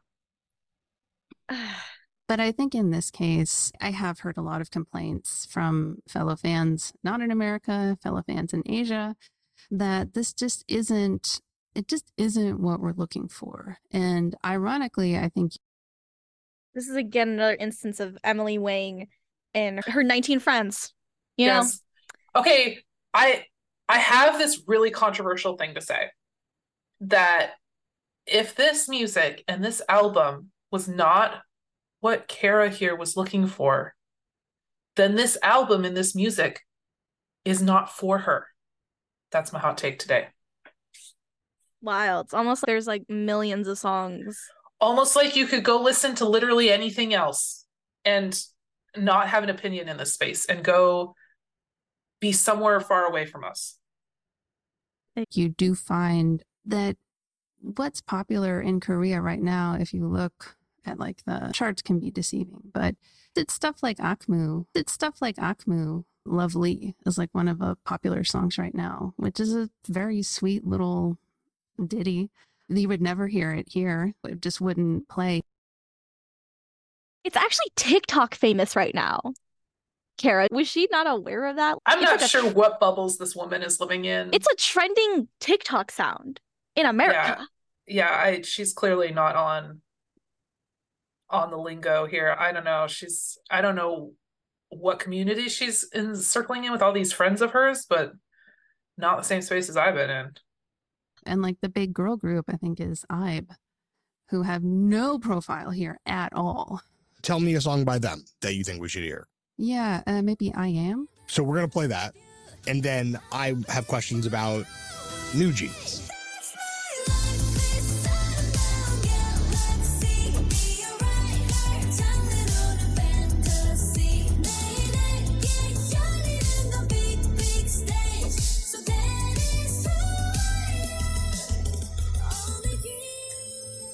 Is NewJeans like is NewJeans a psyop designed to appeal to like forward thinking American music fan? Like, is that because it's working on me? Certainly. I don't know how you feel about them Yeah, I like New but Jeans. you know i i feel like that's a group who obviously is moving between korean and english but also moving between k-pop maximalism and like if there was a truly forward thinking american pop group right now that's what it would sound like i think in terms of the reference points what it's borrowing from tell me about how i versus NewJeans what are they doing differently I think a lot of it comes down to just the performances are very different. The gr- the groups themselves are just formed very different. NewJeans, they're very young. They're very young. They're teenagers and they have this very it's a quality that you don't see a lot in K-pop, at least not really anymore, but it's this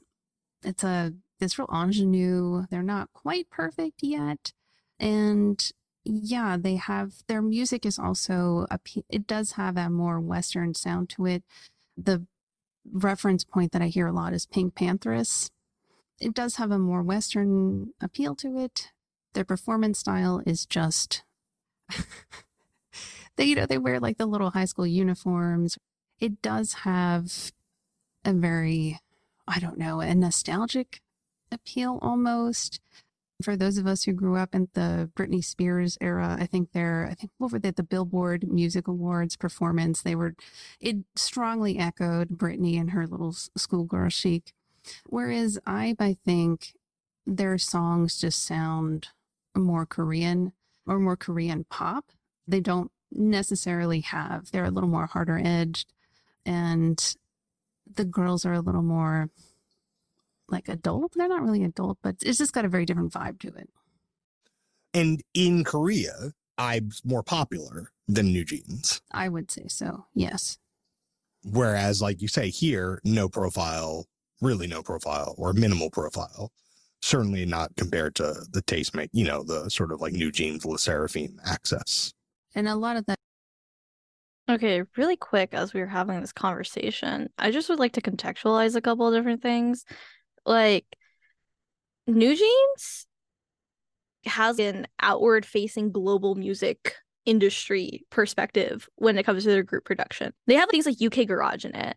And I've talked about this on Twitter before, but like UK Garage is very much like a global music trend right now. And that's what the global music industry is focused on. But I've they focus so much on only Korea that they only have a Korean audience. And like these people were acting like they're confused and like why IVE doesn't have a stronger American presence and like that. And it's because they're not focused on America at all. They're very much only focused on Korea. And that's the what they care about and where they care about getting money from. That too is the agency because both Le Sserafim and NewJeans are under Hybe, who they have the partnership with Scooter Braun and they have those kind of industry connections. But also, I do think like the music and the aesthetics, Oh, like absolutely. like watching those first NewJeans videos, I was like, oh yeah, like these videos could be made by like the 10 coolest like hip hop stylists and creative directors and art direct like that I follow on Instagram, you know.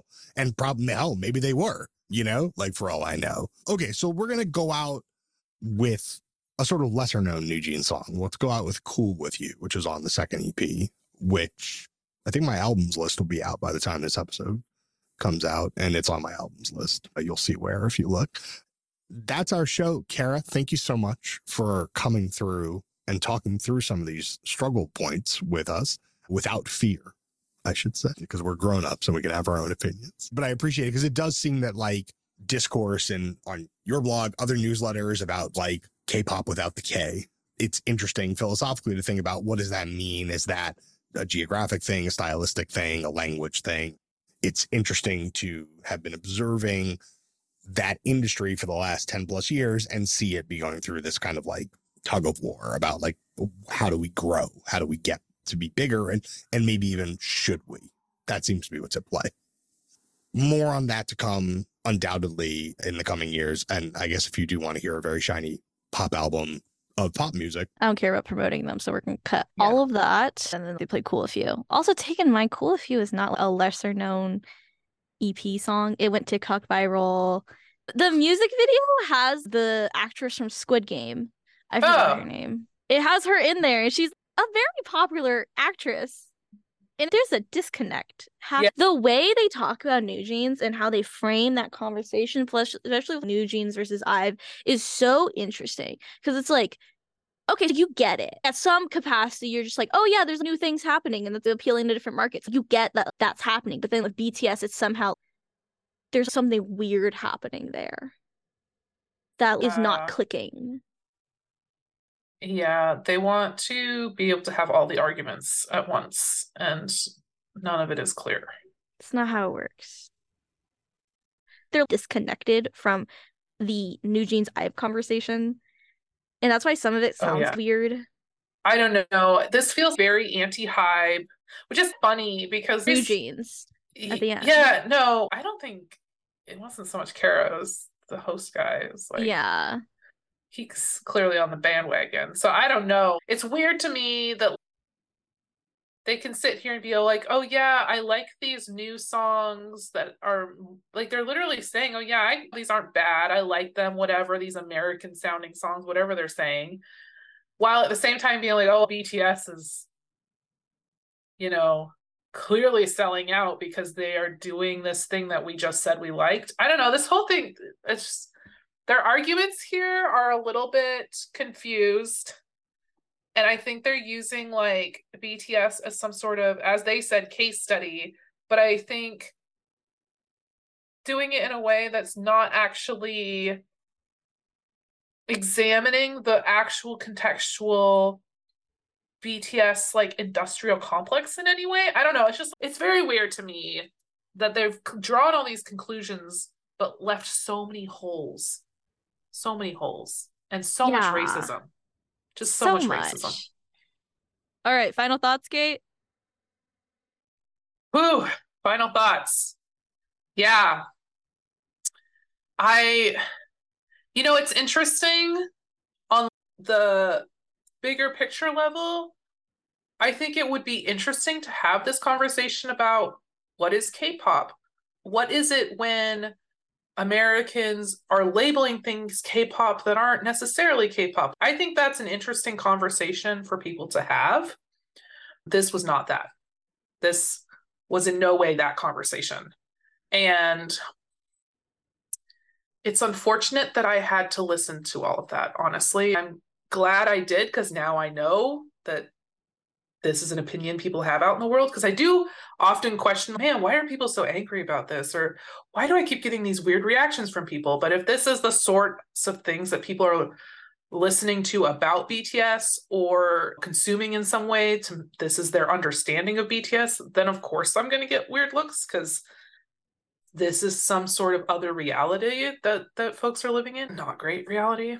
But anyway, so yeah, I just at the end of the day this was just a lot of xenophobia, a lot of racism, a lot of conflating of different topics and issues and some logical leaps in argumentation that I couldn't make with them. So I'm not really sure if others are making that journey or not. I don't know. But just the general lack of foundation in anything factual coupled with the racism and xenophobia really made this for kind of a depressing listen actually Yeah, I don't feel like you know how sometimes you end things and you feel angry and you have energy and you're just gonna go tackle the world.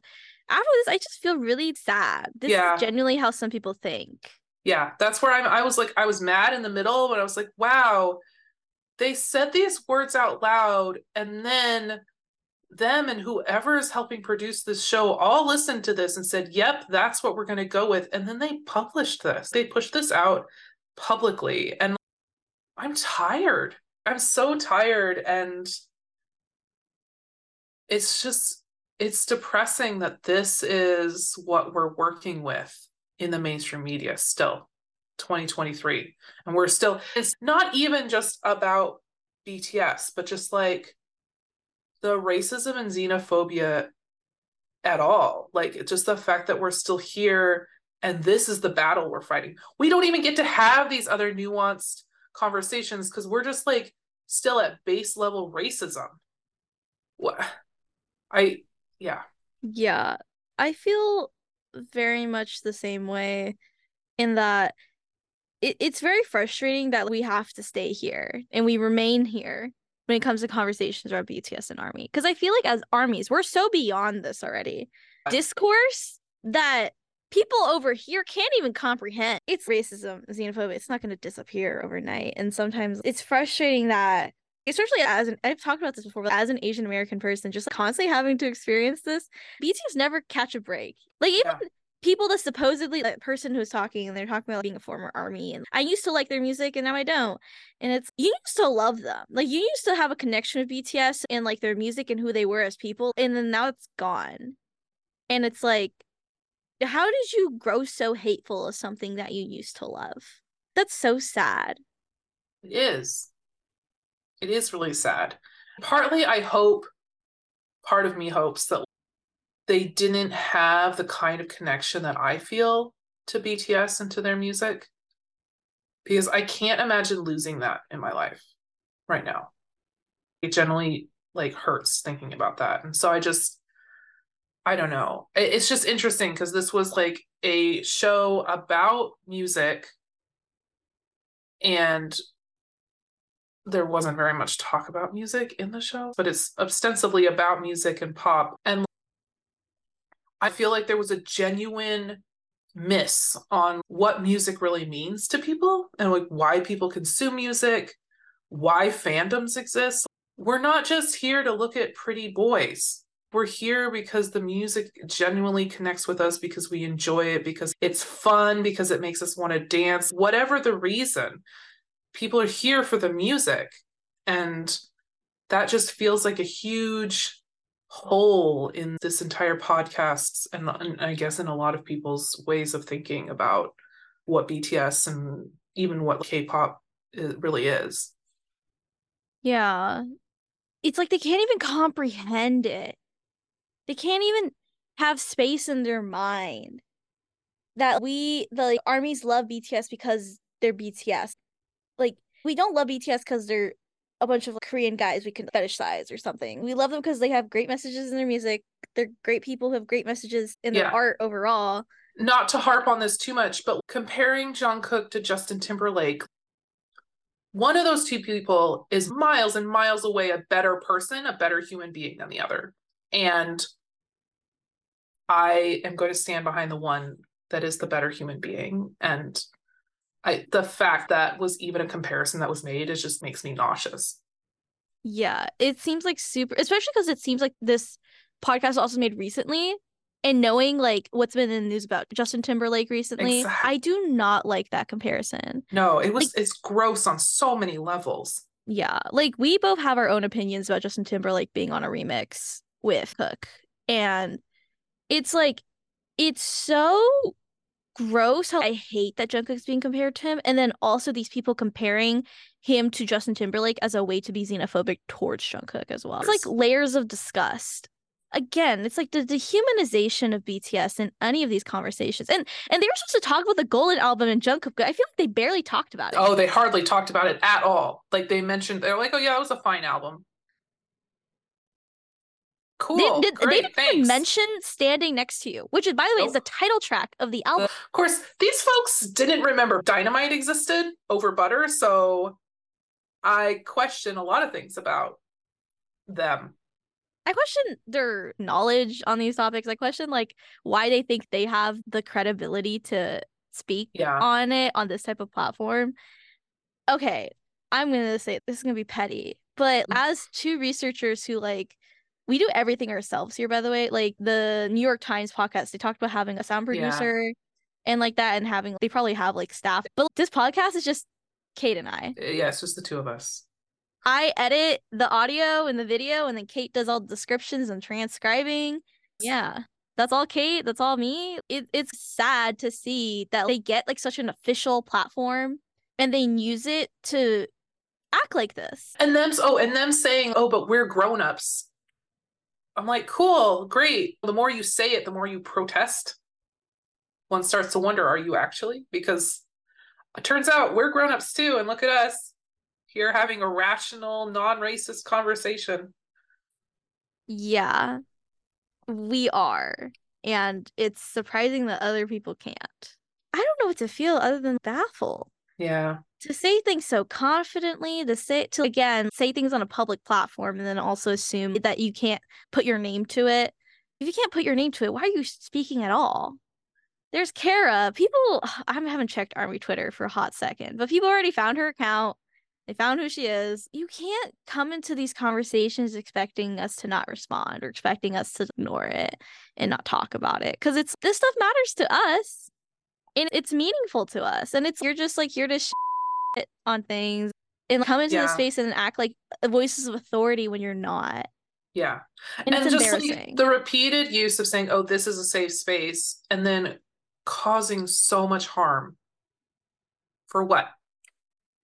for what what did they get out of this they get they didn't get a listen from us i'll tell you that we downloaded it and then we transcribed it and then that's what we're listening to and i encourage you if you're listening to this as a, as a listener of our podcast don't listen to their podcasts if you Yeah. don't support them these people are harming the Yeah. space and they're also Yeah. harming a lot of the musical journalism like first off they didn't they didn't even mention dynamite strange by the way didn't delve into jungkook's album and i feel like there's a lot of missing pieces in this conversation Yeah. if you want to talk about k-pop they focus a lot on second generation. What's the third generation?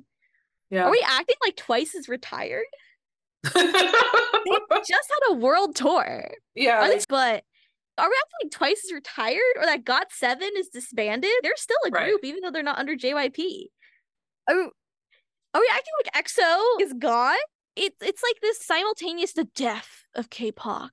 K-pop is just doesn't exist anymore. It's all Americanized, but also we like Americanized, but then we don't like it when, when BTS does it. It's bad when BTS does it, and it's like you you can't even make up your mind what you want. It really just seems like BTS hate. At the end of the day, it's always just yeah, BTS that's what this was. That's really what this was at the end of the day. yeah, we got an episode out of it, and I will take that. I will take that. But yeah, if you guys want to hear more stuff like this of us reacting to things, feel free to subscribe. We have a lot more of these reaction videos and podcasts on our paid Spotify subscription. So if you Mhm. pay and you subscribe to us on Spotify, you will be able to access those. And please do, because we put a lot of thought into it and we talk about a lot of different things on them. Yeah, we have a whole two hour rant about Billboard. That was fun. Yeah, that was fun, honestly. But yeah, there's a lot more content like this. We'll continue doing content like this and keep having meaningful conversations about BTS. Don't let these people dictate what the conversation about BTS should look like. Yes. Yes, we can keep having our nuanced, contextualized conversations. Yeah, we can do it. Yeah. And we are having them here right now. That's Yeah, why this podcast Right. That's what this podcast exists. That's why we exist as academic. We literally just submitted two papers. Two Yeah. Just casual. Just casual. We got another two going in January. I'm excited. Things are rolling. Yeah. And one of them, I'll spoil here, is about research I'm doing on deepfake Yeah. technology and how that affects celebrities. I'm legit And- so excited about that work, by the way. Yeah. I'm doing a lot of work around it and it's great. And as armies, we're capable of having conversations and doing more complex things. And these types of people get in the way of that. Yeah. Especially when we spend all day having discourse around them when we could be do literally anything else with our time, right? Also, I think it's important to have discourse about it. It's oh, important Oh yeah, to I'm glad point out this. how wrong they Yeah, are. yeah. This was important. This was important for us to get a finger on the pulse of whatever other people are thinking about. And I think it was important to because the thing is the way they set this whole podcast up was basically like, oh, we already know Army's going to get hysterical about this. We know they're going to get toxic and weird. So anything Army says, we should automatically ignore. Literally said that in the podcast and then blocked all of us preemptively so that we couldn't do this monstrously terrible thing they think we're going to do. So we found number one, Army found other ways of contributing their thoughts to the conversation. But then here we are still able to have our discourse. And look, nary a hysterical comment in sight. Should I get Just- hysterical? Ah! Oh no! so wrong. No. Whatever. I don't even think we can do hysterical right. Yeah, we're too academic-y. I'm like, yeah. according to my sources, whatever. whatever. to contextualize the conversation, whatever. if I recall, whatever. But yeah, we are capable of having better conversations, and we we should, and we are having should. them. So here we are. So that person can feel free to block us. We're still going to talk about them. Yeah. Best of luck to them and their Best of future luck. endeavors. Yeah, I hope you heal your ex-army trauma Yeah. and you feel better about your life because it feels like you have a lot of bitterness. Also, you should read an anti-racism book. I think that would help you. Oh my gosh. Yes, please. Yeah. There are so many out there available. of the. Also, look into K-pop history more because Black culture is really important and crucial part of it. And the fact that Yeah. neither of you mentioned anything about that was weird. Just there's things that there's still room and opportunity to learn. If in a year or two from now, if I can hear something from these two people at any point in time and that surprises me and they learn or grow as people, I think that's a good thing. Yeah. This is not just trash talking. This is like a wish. Be Yeah. better people. Go learn and grow as individuals. Yeah. Because there's a lot of learning and growing that needs to be done. That's very evident of this podcast. So, Yes. best of luck to you two. Best of luck to the armies who have listened to this. Take Yeah. care of yourselves. Go subscribe to our Spotify membership thingy. We're not good at promoting it. I'm sorry. We're not influencers. We're academics. I wasn't so built. obvious. I wasn't built for this life, but here we are. Here we Thank are. you guys so much for listening to the podcast as always. And please remember to stream BTS top to bottom. Every album, stream Golden, whose title track Ooh. is standing next to you, by the way. standing next to you is the title track of Golden. If you didn't know, because they never mentioned it They in didn't the mention it podcast. once. And I'm like low key obsessed with that song. So It's so good. It's so, the music video is good. amazing too. Of the So Romeo good. and Juliet, but yeah, stream Golden, which is a great album by the way, iconic, wonderful, amazing. Jungkook is so talented. Watch every performance, streamed album top to bottom, and please take care of yourself. Goodbye. Bye. bye.